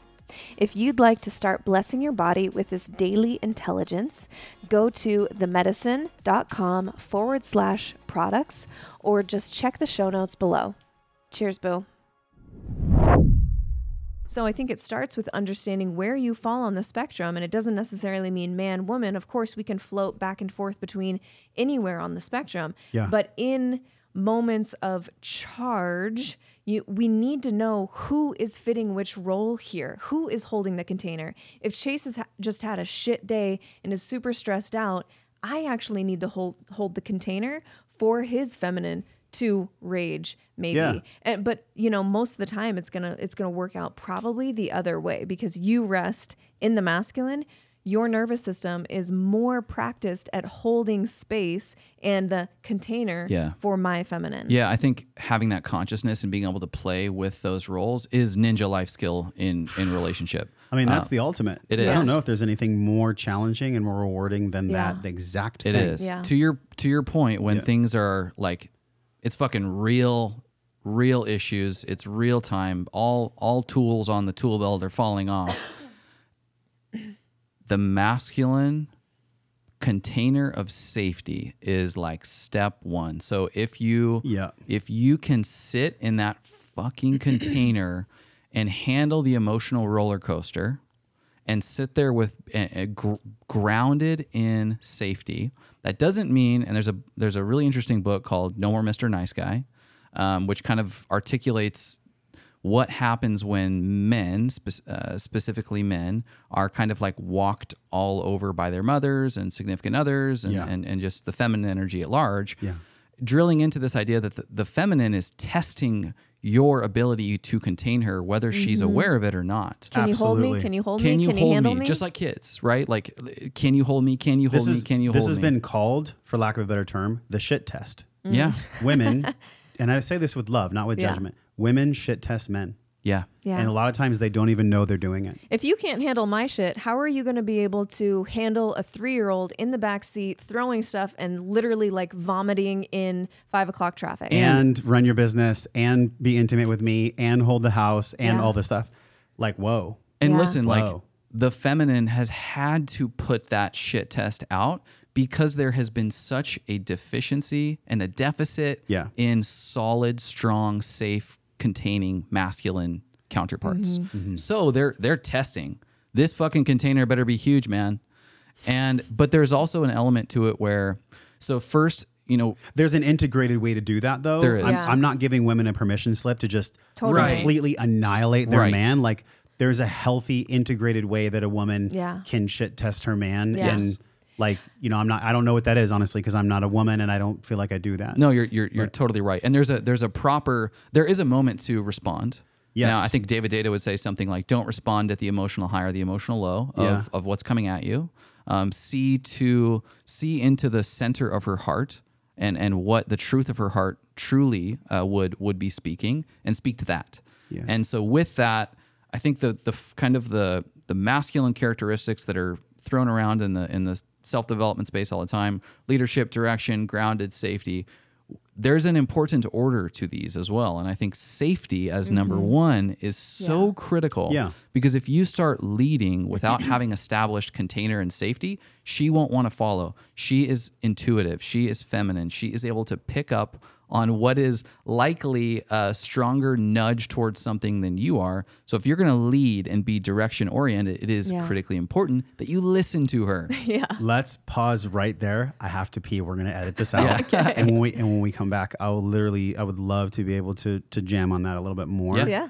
Because I do think that there's a healthy masculine and a healthy feminine inside of all of us. And sometimes my feminine might need to be held so I can cry. Yeah. Come on. yeah, on. man. Like Yeah. that's that's Yep. real. Yep. No, I'll be right I love it. Great. So you you know John Wineland, right? You know of John Wineland's work. We're not like homies, but Okay, but have you read his new book, From the Core? No. Okay. Oh, it's excellent. Well, go.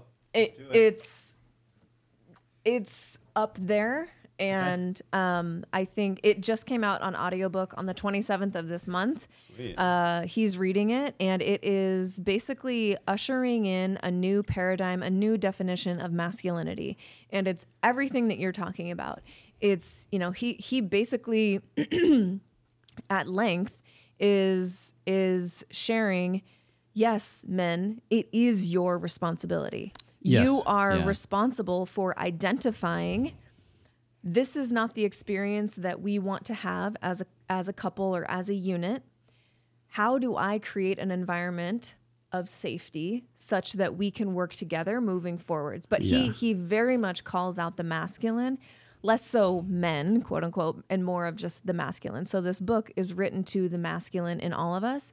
And i think that just everything that you're sharing of what you're going through and what you are navigating in your inner world Yeah. i think that this that book could very much serve you That's a rad resource. And what we were chiming on earlier was like um, Chase and I were talking about it during the break.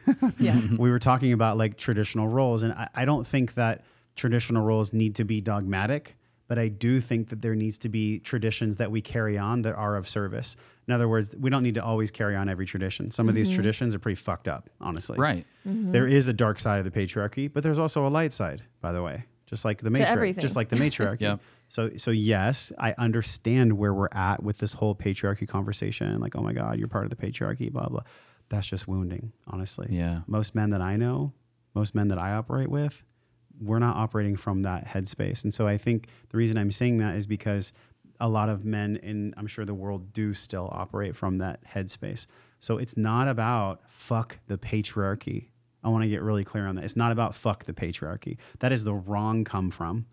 It's about hey, integrated men. Yep. integrated Yep. men. That's that's it. Now you could define and we could go into what what is an integrated man. I think it's a man that has mastery over the wellness pentagon that I've shared Mm-hmm. for sure. But also, it's a man who's willing to, outside of that, do his work to clear his stuff. Mm-hmm. Because Yeah. when I show up with Carrie and my father wound's activated, it's not like it's her fault. She's actually, in a, in a way, I can't believe I'm saying this. she's she's bringing forth in me what needs to be healed. Welcome to relationships, man. in that Oh, moment, it's the medicine, right? in that moment. Yeah. But Yeah. but then again, on top of that, and this is the last thing I'll say. On top of that, there's also um, a healthy barometer of integrated feminine that she Totally. brings, Yep. right? And it's a very nuanced conversation. We're waxing poetic. Of course, masculine and feminine are both genders. In some relationships, work where the woman's the Mm-hmm. leader. I would argue differently. I'm actually polarizing. I would argue differently. I think if a woman's leading and the man is subservient, I don't think that relationship could last. People could probably prove me wrong. Um, so that's my- Certainly, that's there's my always thoughts. outliers. There's you always know? outliers. I'm just Um, saying. I'm just yeah. saying. We're making sweeping generalizations. So Yeah. Yep. I, I do think that that is something that is under attack. I think masculinity is under attack.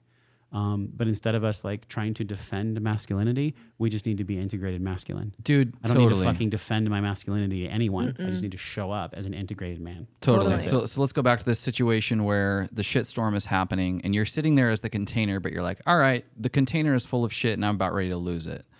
Where we can take in, we can usher in this new layer of masculinity that doesn't lose any of the archetypes of a strong masculine, can still be direction oriented, leadership oriented. Yeah. Where I think we get to shine this up is adding a layer of emotional intelligence to it so that instead of responding to the shitstorm with insults that you know will hurt them more than than how you have been hurt in that specific moment, you can actually use grounded direction to pivot the dynamic of that situation into something more fruitful or more positive. What do you mean grounded direction? And so it can be like, I know the truth of your heart and the best version of you. I'm hearing what you are saying. You are frustrated. There is more of me that you are asking for. Hmm. I assure you that I'm stable. I assure you that this is safe. Let's work through this without insulting us, insulting each other to the personal pain points that we have thus far. I'm ready to move past this into productivity, into something that is solution oriented. I'm committed to being better. Will you join me in this? Let's work through this together. well, look, if we can all just do that, then it, life would be great. But it's- I mean, that's that's pretty profound. But it's tough, man. You get you get how's po- his batting average on that? He's pretty good. Okay, Yeah, he's ate- he's pretty good. All right, you're I up mean, there. of course, we we both like I was saying, like we both have our reactive moments. Um, but I would say certainly the majority of the time he is embodying exactly what he's saying. it's sure. tough. There, there's it's hashtag boss babes out there. There, the women have Oh, yeah. every right to step up to the conversation of this is how much I'm doing. Probably more so than than ever, Some, you yeah, know. And so it is. I think men have an opportunity to develop emotional intelligence to the degree that mm. we can not only just hold shit together, but start to articulate how we are going to be able to co-create something better than it than it once was. Well, I think if we're going to have the conversation about intelligence, then it has to be at the end result of embodiment because intelligence Yeah. can be masked with me mm-hmm. gathering, with me applying. Yeah, man, that's but a I, great point. I've talked about this a Yep. lot. Like the arc of wellness is gather, apply, embody. Yeah. And people mm-hmm. want to skip the middle and go right to the embodiment or like mm-hmm. posting stuff on social. This is why in everything that I put out or in every conversation I have, in the beginning of my podcast career, I didn't do it. Mm. And it totally bit me in the ass because later on, when I showed up in a way that I told people I was showing up, they could tell. Mm. So that's why I'm sharing everything I'm sharing, mm-hmm. not to get like um, empathy or not to really get anything, actually. I'm just sharing it because it's what I'm going through Yeah. naturally. Yeah. And it's, I think, what we all go through in any kind of relationship homosexual relationship, heterosexual relationship. Like, Yeah. Eh, th- this happens to all people. So I, mm-hmm. I think that really it's a call for strong men, strong women coming together. Mm-hmm. And even as I'm saying this, I already can feel people going, Yeah, we already know. But it's strong women and strong men coming together, stopping this fucking war of like the sexes, really. Mm. Yeah. you know, the, this like men versus women thing. And unfortunately, I last thing I'll share is that I see specifically in the birth world and in the worlds that have in the sectors of our of, of our society that have been owned by men in a very disingenuous way. I see a natural kind of pendulum swing where right now in certain categories of the world there are women that are just raw in anger. Hmm. Like total hmm. like no integration like men are evil fuck men. I see that for sure. Yeah. and i see it on the other side too. I, I understand i understand why the pendulum is swinging so hard to the side. Because i don't know what it's like to not be able to vote or to be treated like a second class citizen Right. or to be beaten with a stick. Like i don't know these things. So there's it's impossible for me to be like, we'll just get over it. I, I get that, but also this is to the to women. How long do you want to hold on Right. to that? Right. How long does it serve you to hold the stick of anger in your righteousness and say, "Fuck men, fuck the patriarchy, fuck the system"? We are so past that. The world needs so much more than that right now. Mm-hmm. Yeah. Like, please, like, Yeah. We've take, had our take that fi- anger and put Yeah. it towards something constructive. We constructive. need upstream Yeah. behavioral changes. no doubt. And No doubt. instead, we're stuck in the downstream flooding of upstream issues. Yeah, it's Yeah. also quite irritating. Yeah.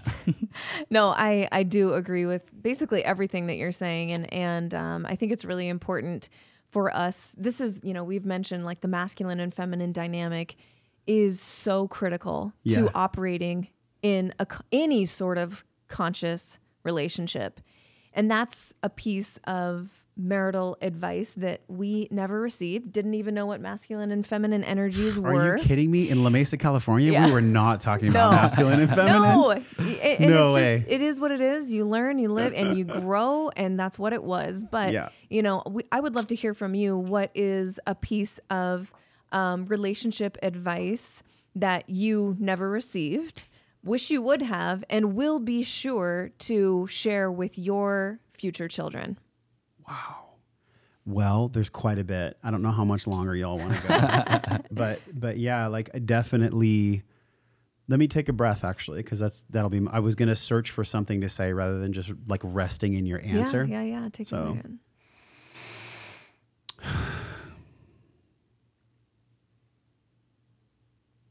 I would have learned the skill of emotional regulation.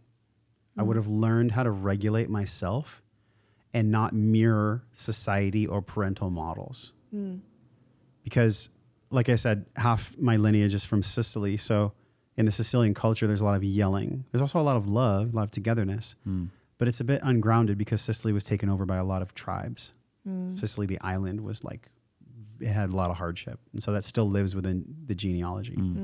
So, and the same thing with England and all the atrocities that went on there. I'm half English, half um, half Sicilian, and so I, my answer is like, gosh, yeah. Would I have wished to have seen my father emotionally regulate himself? Absolutely. Would I have wished to have seen my mother emotionally regulate herself and not be essentially, you know, and this comes with love to my mom. Like a lot of times she was a victim because it was the only thing that she knew. Mm. Mm. So there's like deep compassion there for her. Like, you know, I don't judge her. I don't blame her for being a victim. Like she did the best she could. I don't know what it's like to have a mental health disorder. I don't. Yeah. So yeah, I, I wished that is the number one thing. And honestly, everything comes from there because when I'm emotionally regulated, I have the spaciousness for more curiosity and more love and all these things Yeah. when I say emotionally regulated, what I mean is what I'm coming to terms with in the book that I'm writing is understanding how to marry the soul, the heart, the head. That's really what I'm talking about here mm-hmm. because if, if I can do that to the best of my ability, well, then that's the quality of my life. If I'm hmm. emotionally regulated, and I'm sitting here as a not perfect emotionally regulated man, mm-hmm. like there are triggers that I'm still getting taught by. So I would say that. I would also say like the the aspect of tenacity and of resilience in relationship mm. i think it's very easy for people in this like instant gratification culture to not honor the traditions of our ancestors where people stuck it out Yep. they stuck it out when the storm came and when the storm passed they were glad they stuck it out mm-hmm. and sometimes people do have to split like my buddy mark groves he split with his lady Yep. they came back together and now they're amazing but they Yeah. had to fucking burn Yeah. everything to the ground y'all did it Oh Yep. yeah. they we- had to burn everything to the ground to come from that place where something was brand new. Yeah. And and sometimes that's just what it takes. Like it's I mean, I've definitely been there where we, we've had serious conversations like, do we want to do this? do we want to do this? Yeah. Mm-hmm. And the answer for me has always been yes. It's never been a 100% no. If it ever is 100% no in the future, I have to honor my soul. I, I would have to honor my soul. Yeah. And, I would have to say, here's why. Mm-hmm. Here's why. But I think that those two things, like really learning emotional regulation, and I'm making sense of that through the kaleidoscope, and then also really having an understanding of like, how am I how am I showing up in the ways that my father was, in the ways that my mother was? How am I just simply modeling what I was shown? And also, how can I like I love you, dad. I love you, mom. Like you mm-hmm. truly did the best you could. Yeah. And it lives with us in genealogy, it lives with us in epigenetics, it lives with us in the ways that we continue to wound ourselves from that place of lack or from that place of woundedness that we got wounded by from our parents.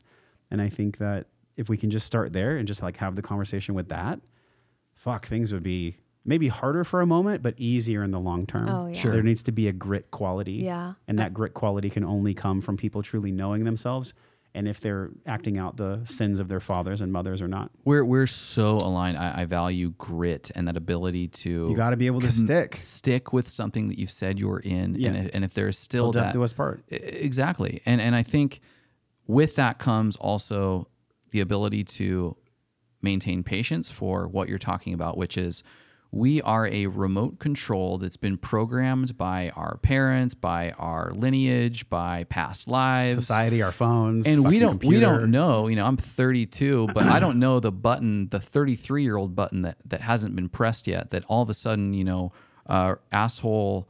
33 year old button's going to get pressed in in another nine months and, Mm-hmm. and we'll see what happens. And so there's this layer of just like being able to be patient with like oh my god i just word vomited this thing that i've never heard of before and all of a sudden i sound like my grandpa.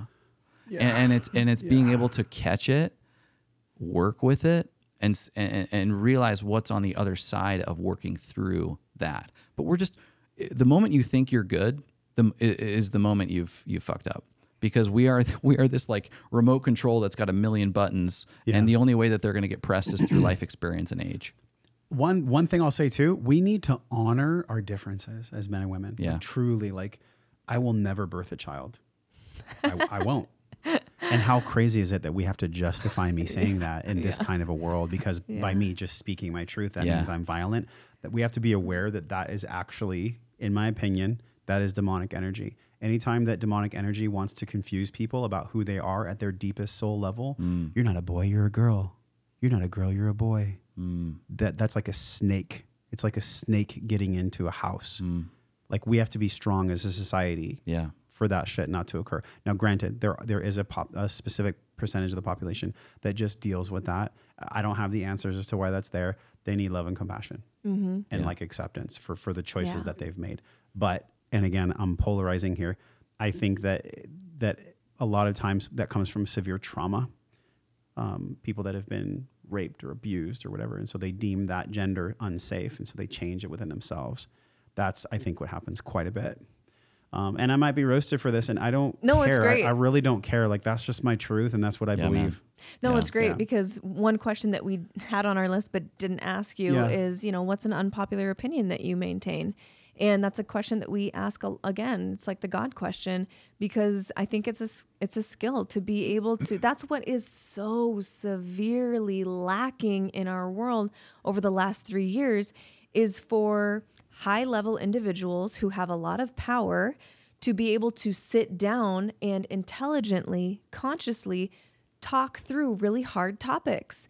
And when we lose that ability, which I would argue it's it's been lost to a certain degree. Mm-hmm. When we lose that ability, progress cannot be made. Whatever happens in the future is not I wouldn't define it as progress. Yeah. I would say that it's, you know, it's maybe taking steps back if that healthy conscious dialogue is not there. So I appreciate you offering that unpopular opinion, even Yeah. though we didn't even ask, because that is one that we ask a lot. You know what's interesting? I actually think, and this isn't like me being self righteous. I'm, I'm like make sure I'm not. Yeah, like whether you believe this or not, from what I can see, it is the popular opinion. It's not the mm, unpopular right. opinion. I Right. think that you're right. I think the ma- the far, far, far majority of people believe what I just said to be true, but they are fucking frightened Yeah. say it. To Yeah. say because they don't want to be canceled. We live in a social media world. Yeah. They don't want if they live in Silicon Valley, good luck. All these companies Yeah. are doing gender appropriation. Right. Where they're just capitalizing on the movement right now and the and the disassociation that children are having from themselves.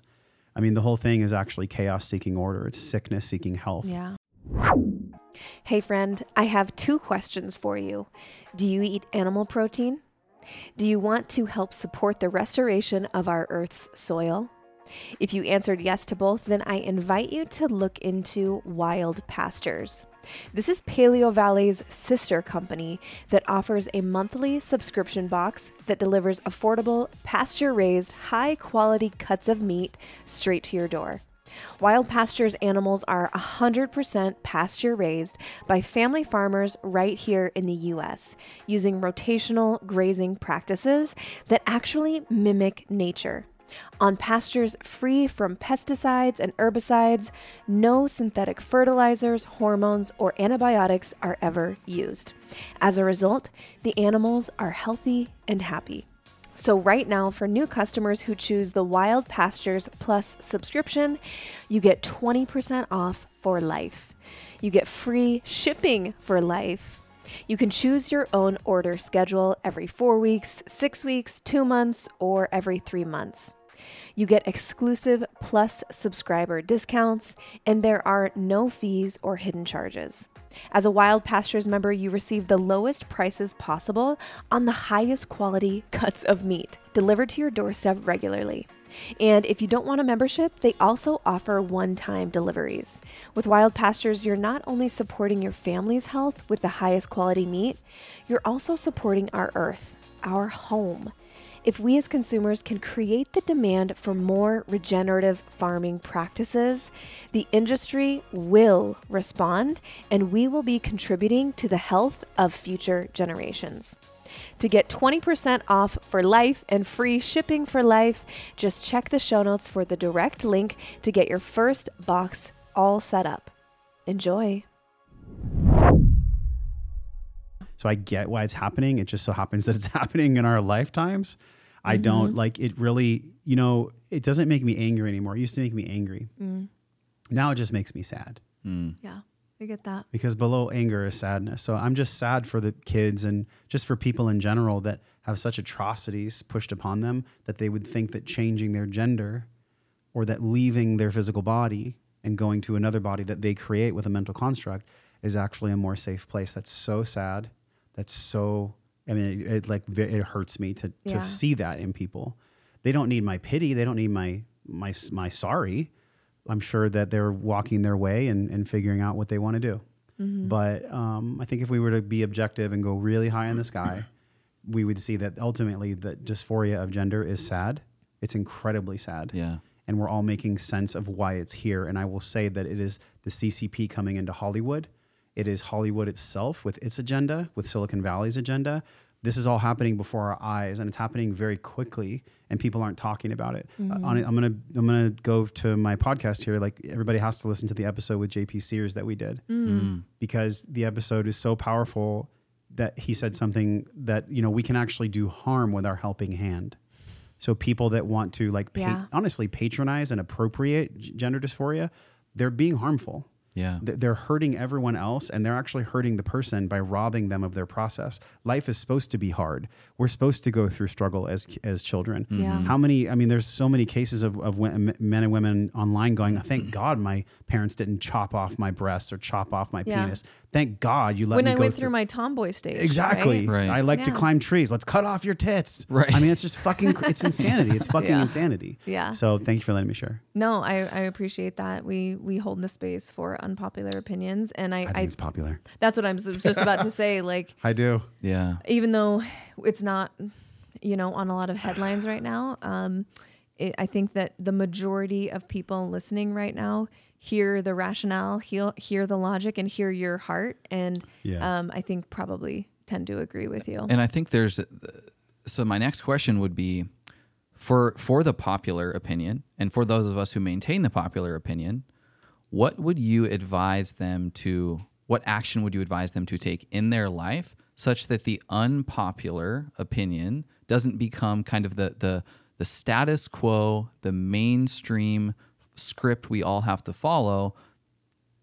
And we can actually start doing this feeling free enough and safe enough to I've got it. speak. Yeah, let's go. I've got it.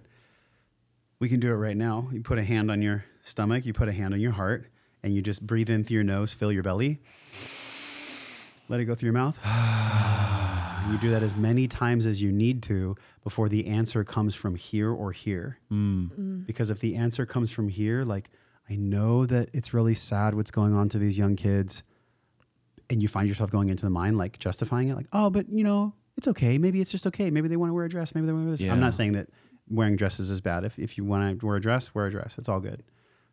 But I just think there's a certain healthy limit to how far we allow children to mm-hmm. really be appropriated. It's really sad to be appropriated in the name of social justice, in the name of doing good, which is actually a helping hand that has a dagger on the back of it that's stabbing the people that it that it Yeah. helps. Yep.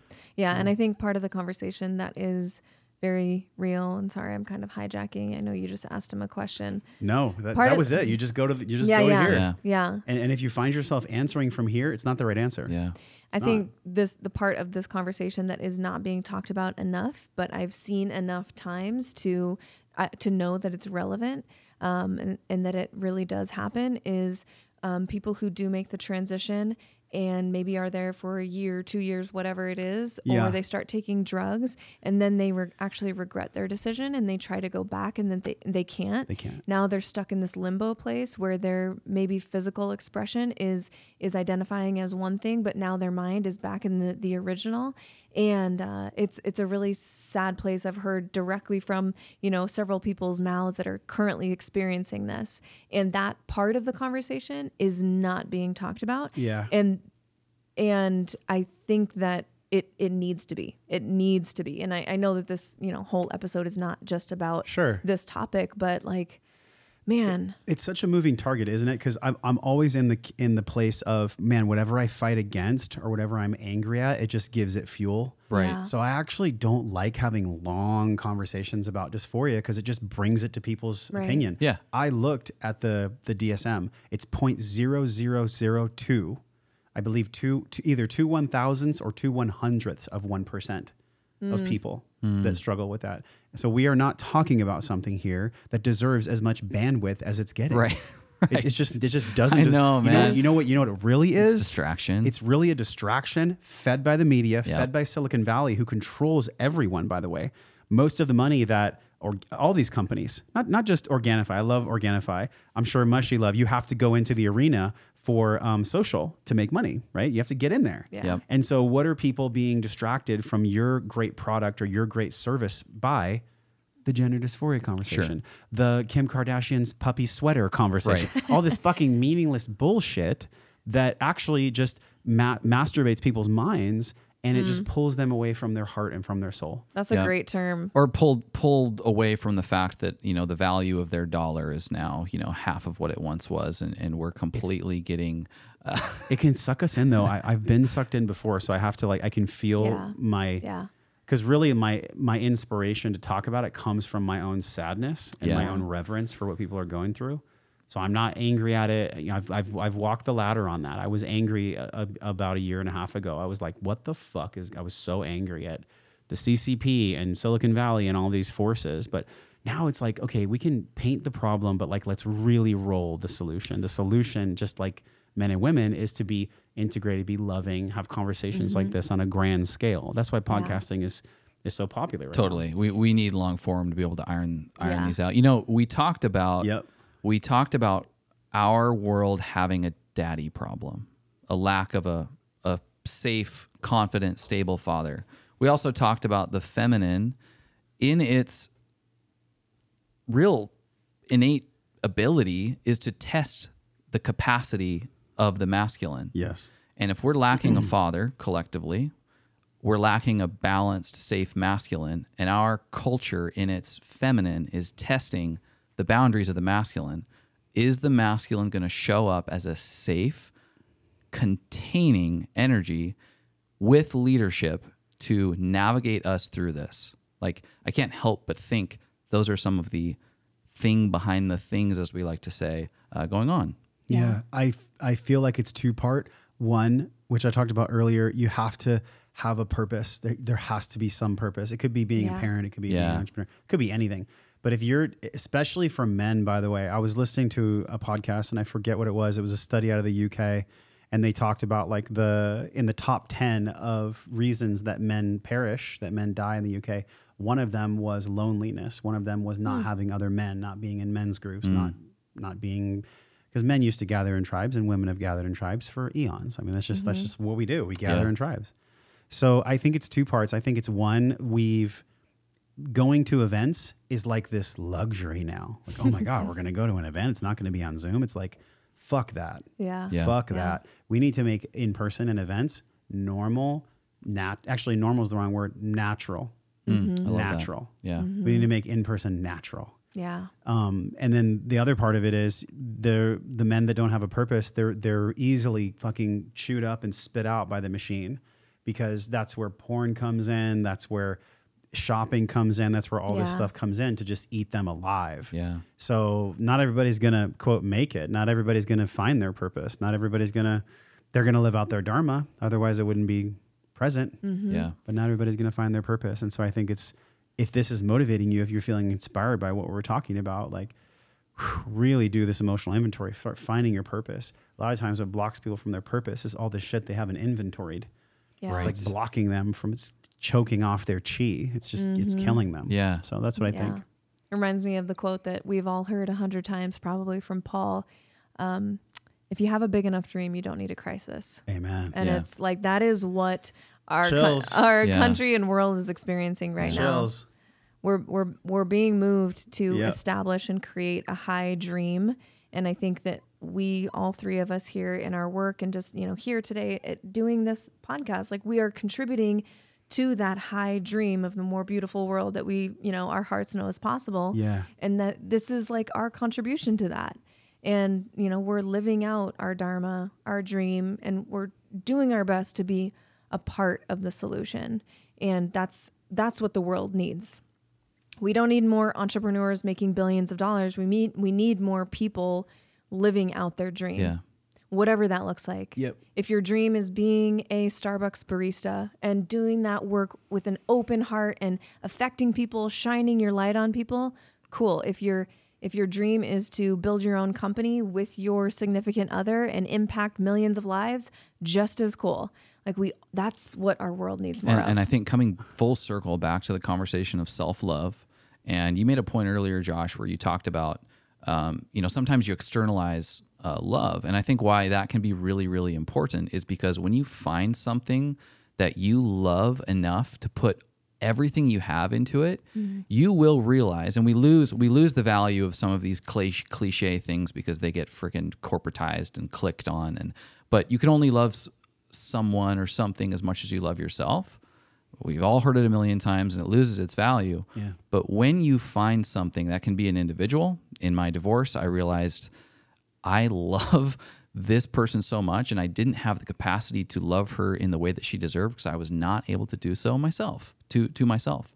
And I think the same can be applied when you find something you love so much.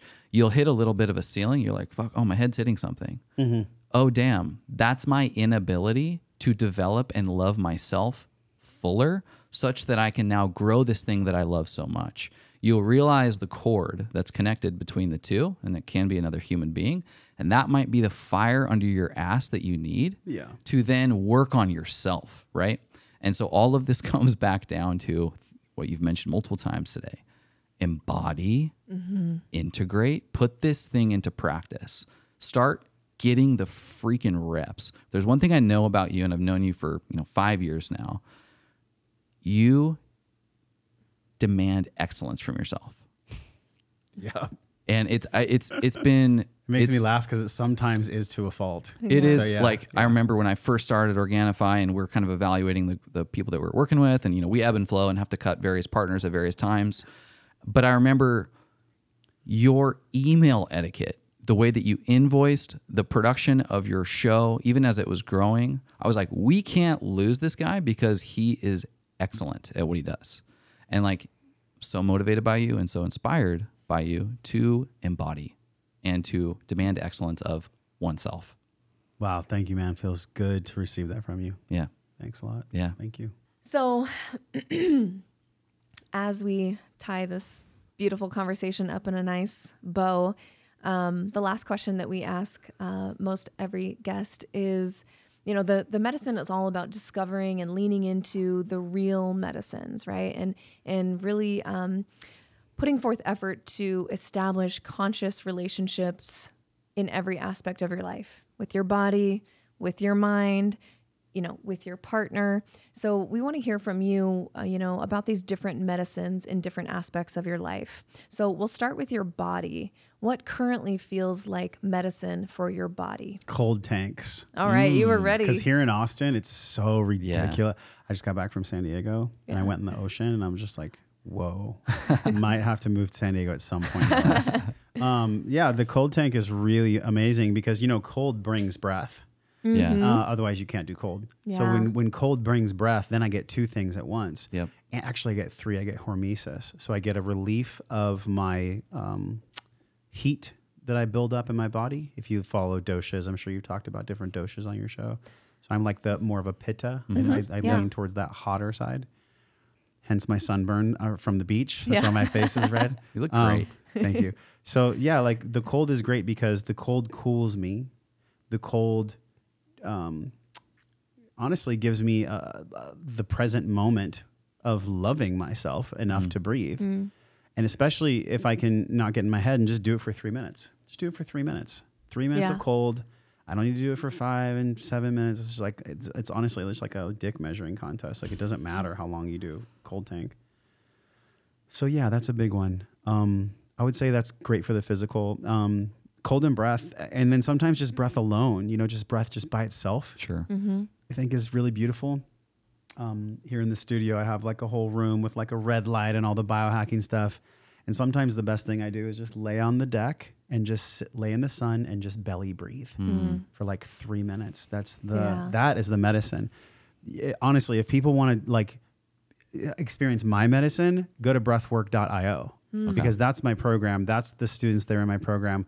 That's what we're leading with right now. I know it'll morph and change in the future, but like that program, if somebody's never done breathwork before, that is a wonderful place for them to start Yeah. because it's three weeks. It's one step at a time. We're not like skipping all the steps at the convention center. Like it's one little thing at a time. And um, I would suggest that everybody starts there because I start there. Like that's my stuff. That's my work too, is to remind Yeah. myself to breathe. So, but there's a way. There's a there's a posture and there's a technique and there's and there's ways to do it that are beneficial. And it doesn't always involve like doing the Wim Hof and getting crazy. And Yeah. there- there's a, there's another way that I like to teach. I and love just that. doing the intense breath work. yeah You know. yeah yeah Yeah. love We're that Yeah, but that's the check that physical. Yeah. What about um what about for your mind? What feels like medicine for your mind? doing podcasts like this, it, it's very intellectually stimulating because you guys are asking great questions. You're prepared, like you know, that's what I like to do too. Yeah. So, uh, so I really I appreciate that, and I think that um, you know, if it wasn't for podcasting, I don't know what I'd be doing. Honestly, I, I, I I really love it so much, and I love what we're doing so much. I think it I think it nourishes a part of my mind, but really I think it nourishes a part of my soul that always like mm. wanted to have conversations yeah but like mom and dad weren't there to have them. So I mm. just love it because it like nourishes that young part of myself totally on a regular basis. totally You know? You- so it's mind and body both. I, think, Yeah. I think it's both. I you- uh, go ahead. oh i was just gonna ask um do you know your hum- your human design Manifesting generator. Okay. Hmm. Okay. I thought with that that beautiful sharing of your heart that you might be a projector because Oh. projectors like I- I'm a projector and it's like so nourishing um, Okay. because I need to project and you know have my stuff come back to me to really Yeah. integrate and learn and I, it was just reminding me of literally how I feel. Uh, but the the intellectual massage of podcasting Yeah. and that there's this threshold that you step through when you come to a microphone that is like hey we're not going to talk about the weather Right. We're- yeah. I remember Let's when, get fucking real. when I was in uh, Let's talk about real when I worked for the firm, they they send you to these different like camps, and it's literally like building rapport with your client camp. And they mm. teach you how to bullshit people about like talking about the weather and like Ugh. you know the, the That's eti- like soggy toast. it's so dude, it's, it's so, so bad. brutal It's so and so like I hate stepping that. into podcasting is like a breath of fresh air because it's like Yeah. wow this this is like there's a spell that's cast It is, that yeah. is hey we're only going to talk about deep shit and it is just or at least meaningful. right Yeah. and it's just a just an intellectual massage so Yeah. i totally get that That's a great, great term, intellectual massage. Yeah. What about for your relationship? I know we talked a lot about relationships today. Um, what currently does feel like medicine for you in your relationship with your partner or just relationships at large? being clear enough in myself that I can meet people where they are without my projections or my mm. judgments on them. Mm. That's medicine for mm. me. And how do I do that is by so many things we've talked about today. Yeah.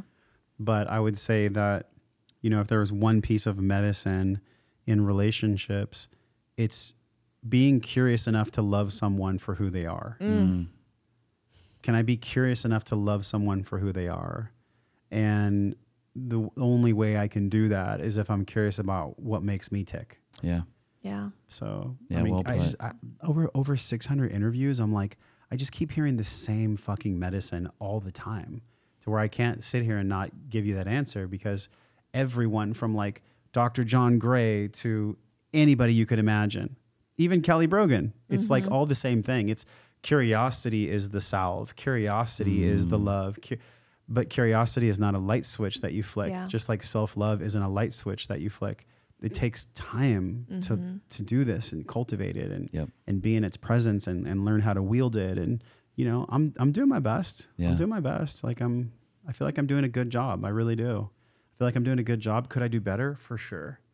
But then I'm going to get into that whole perfectionism, excellence thing that you talked about, and like that's that's actually the shadow of Sure. Yeah, of what of I'm what I'm saying. Yeah. So yeah, I love that. Thank you so Yeah. much for for sharing your wisdom and your your heart. And I just I, I feel it from you. And uh, we're super grateful just to to know you and to have be having this conversation with you. It's just it is absolute nourishment. It's our ultimate love language for sure. It well, is. thank you both. And also, when you come back to Austin, you the studio is yours. So Hell yeah. we got to do another one of these on like a maybe we'll pick three topics. Yeah. Yeah, and we'll just go it. into the three topics. Let's do it, Would man. love it. Uh, we're Count we're in. all in. We have Okay. so much more to, to talk about with you too. And, sure. and Yeah. um, are you Yeah. are you coming to Paul's for the tarot workshop? That's the plan. Okay, Okay. well if we'll be something there. changes, my friend's having a, a baby out there. Oh, okay. And so we're going to combine like the tarot and his baby shower. And All right. that's Better. the plan. So if you guys, if you're plan. listening and you're in, you're interested, you know, you hear us talk about Paul Chek workshops all the time. We're up there. If we're in town, we're at Paul Chek's for his workshops. Um, and you wanna you wanna meet and hug Josh in person. Um, Sounds like he's gonna be there at the tarot workshop, November Yes. fourth and the fifth. Yes. Awesome. Yeah. Thank you so much, brother. This has been Yes. such a gift. Yes. Thank y'all. All right, you guys, go spread some light. We'll talk to you next time. Okay, bye. If you liked this episode, make sure you hit that subscribe button in Apple Podcasts, Spotify, or wherever you prefer to listen. This will ensure that every episode drops into your library automatically. Also, make sure you're following me on Instagram at Mimi underscore the medicine. To learn more about our favorite health products, foods, and supplements we discuss on here, along with the discounts, visit themedicine.com forward slash medicine cabinet, or just check the show notes for this episode. Until next time, cheers, boo.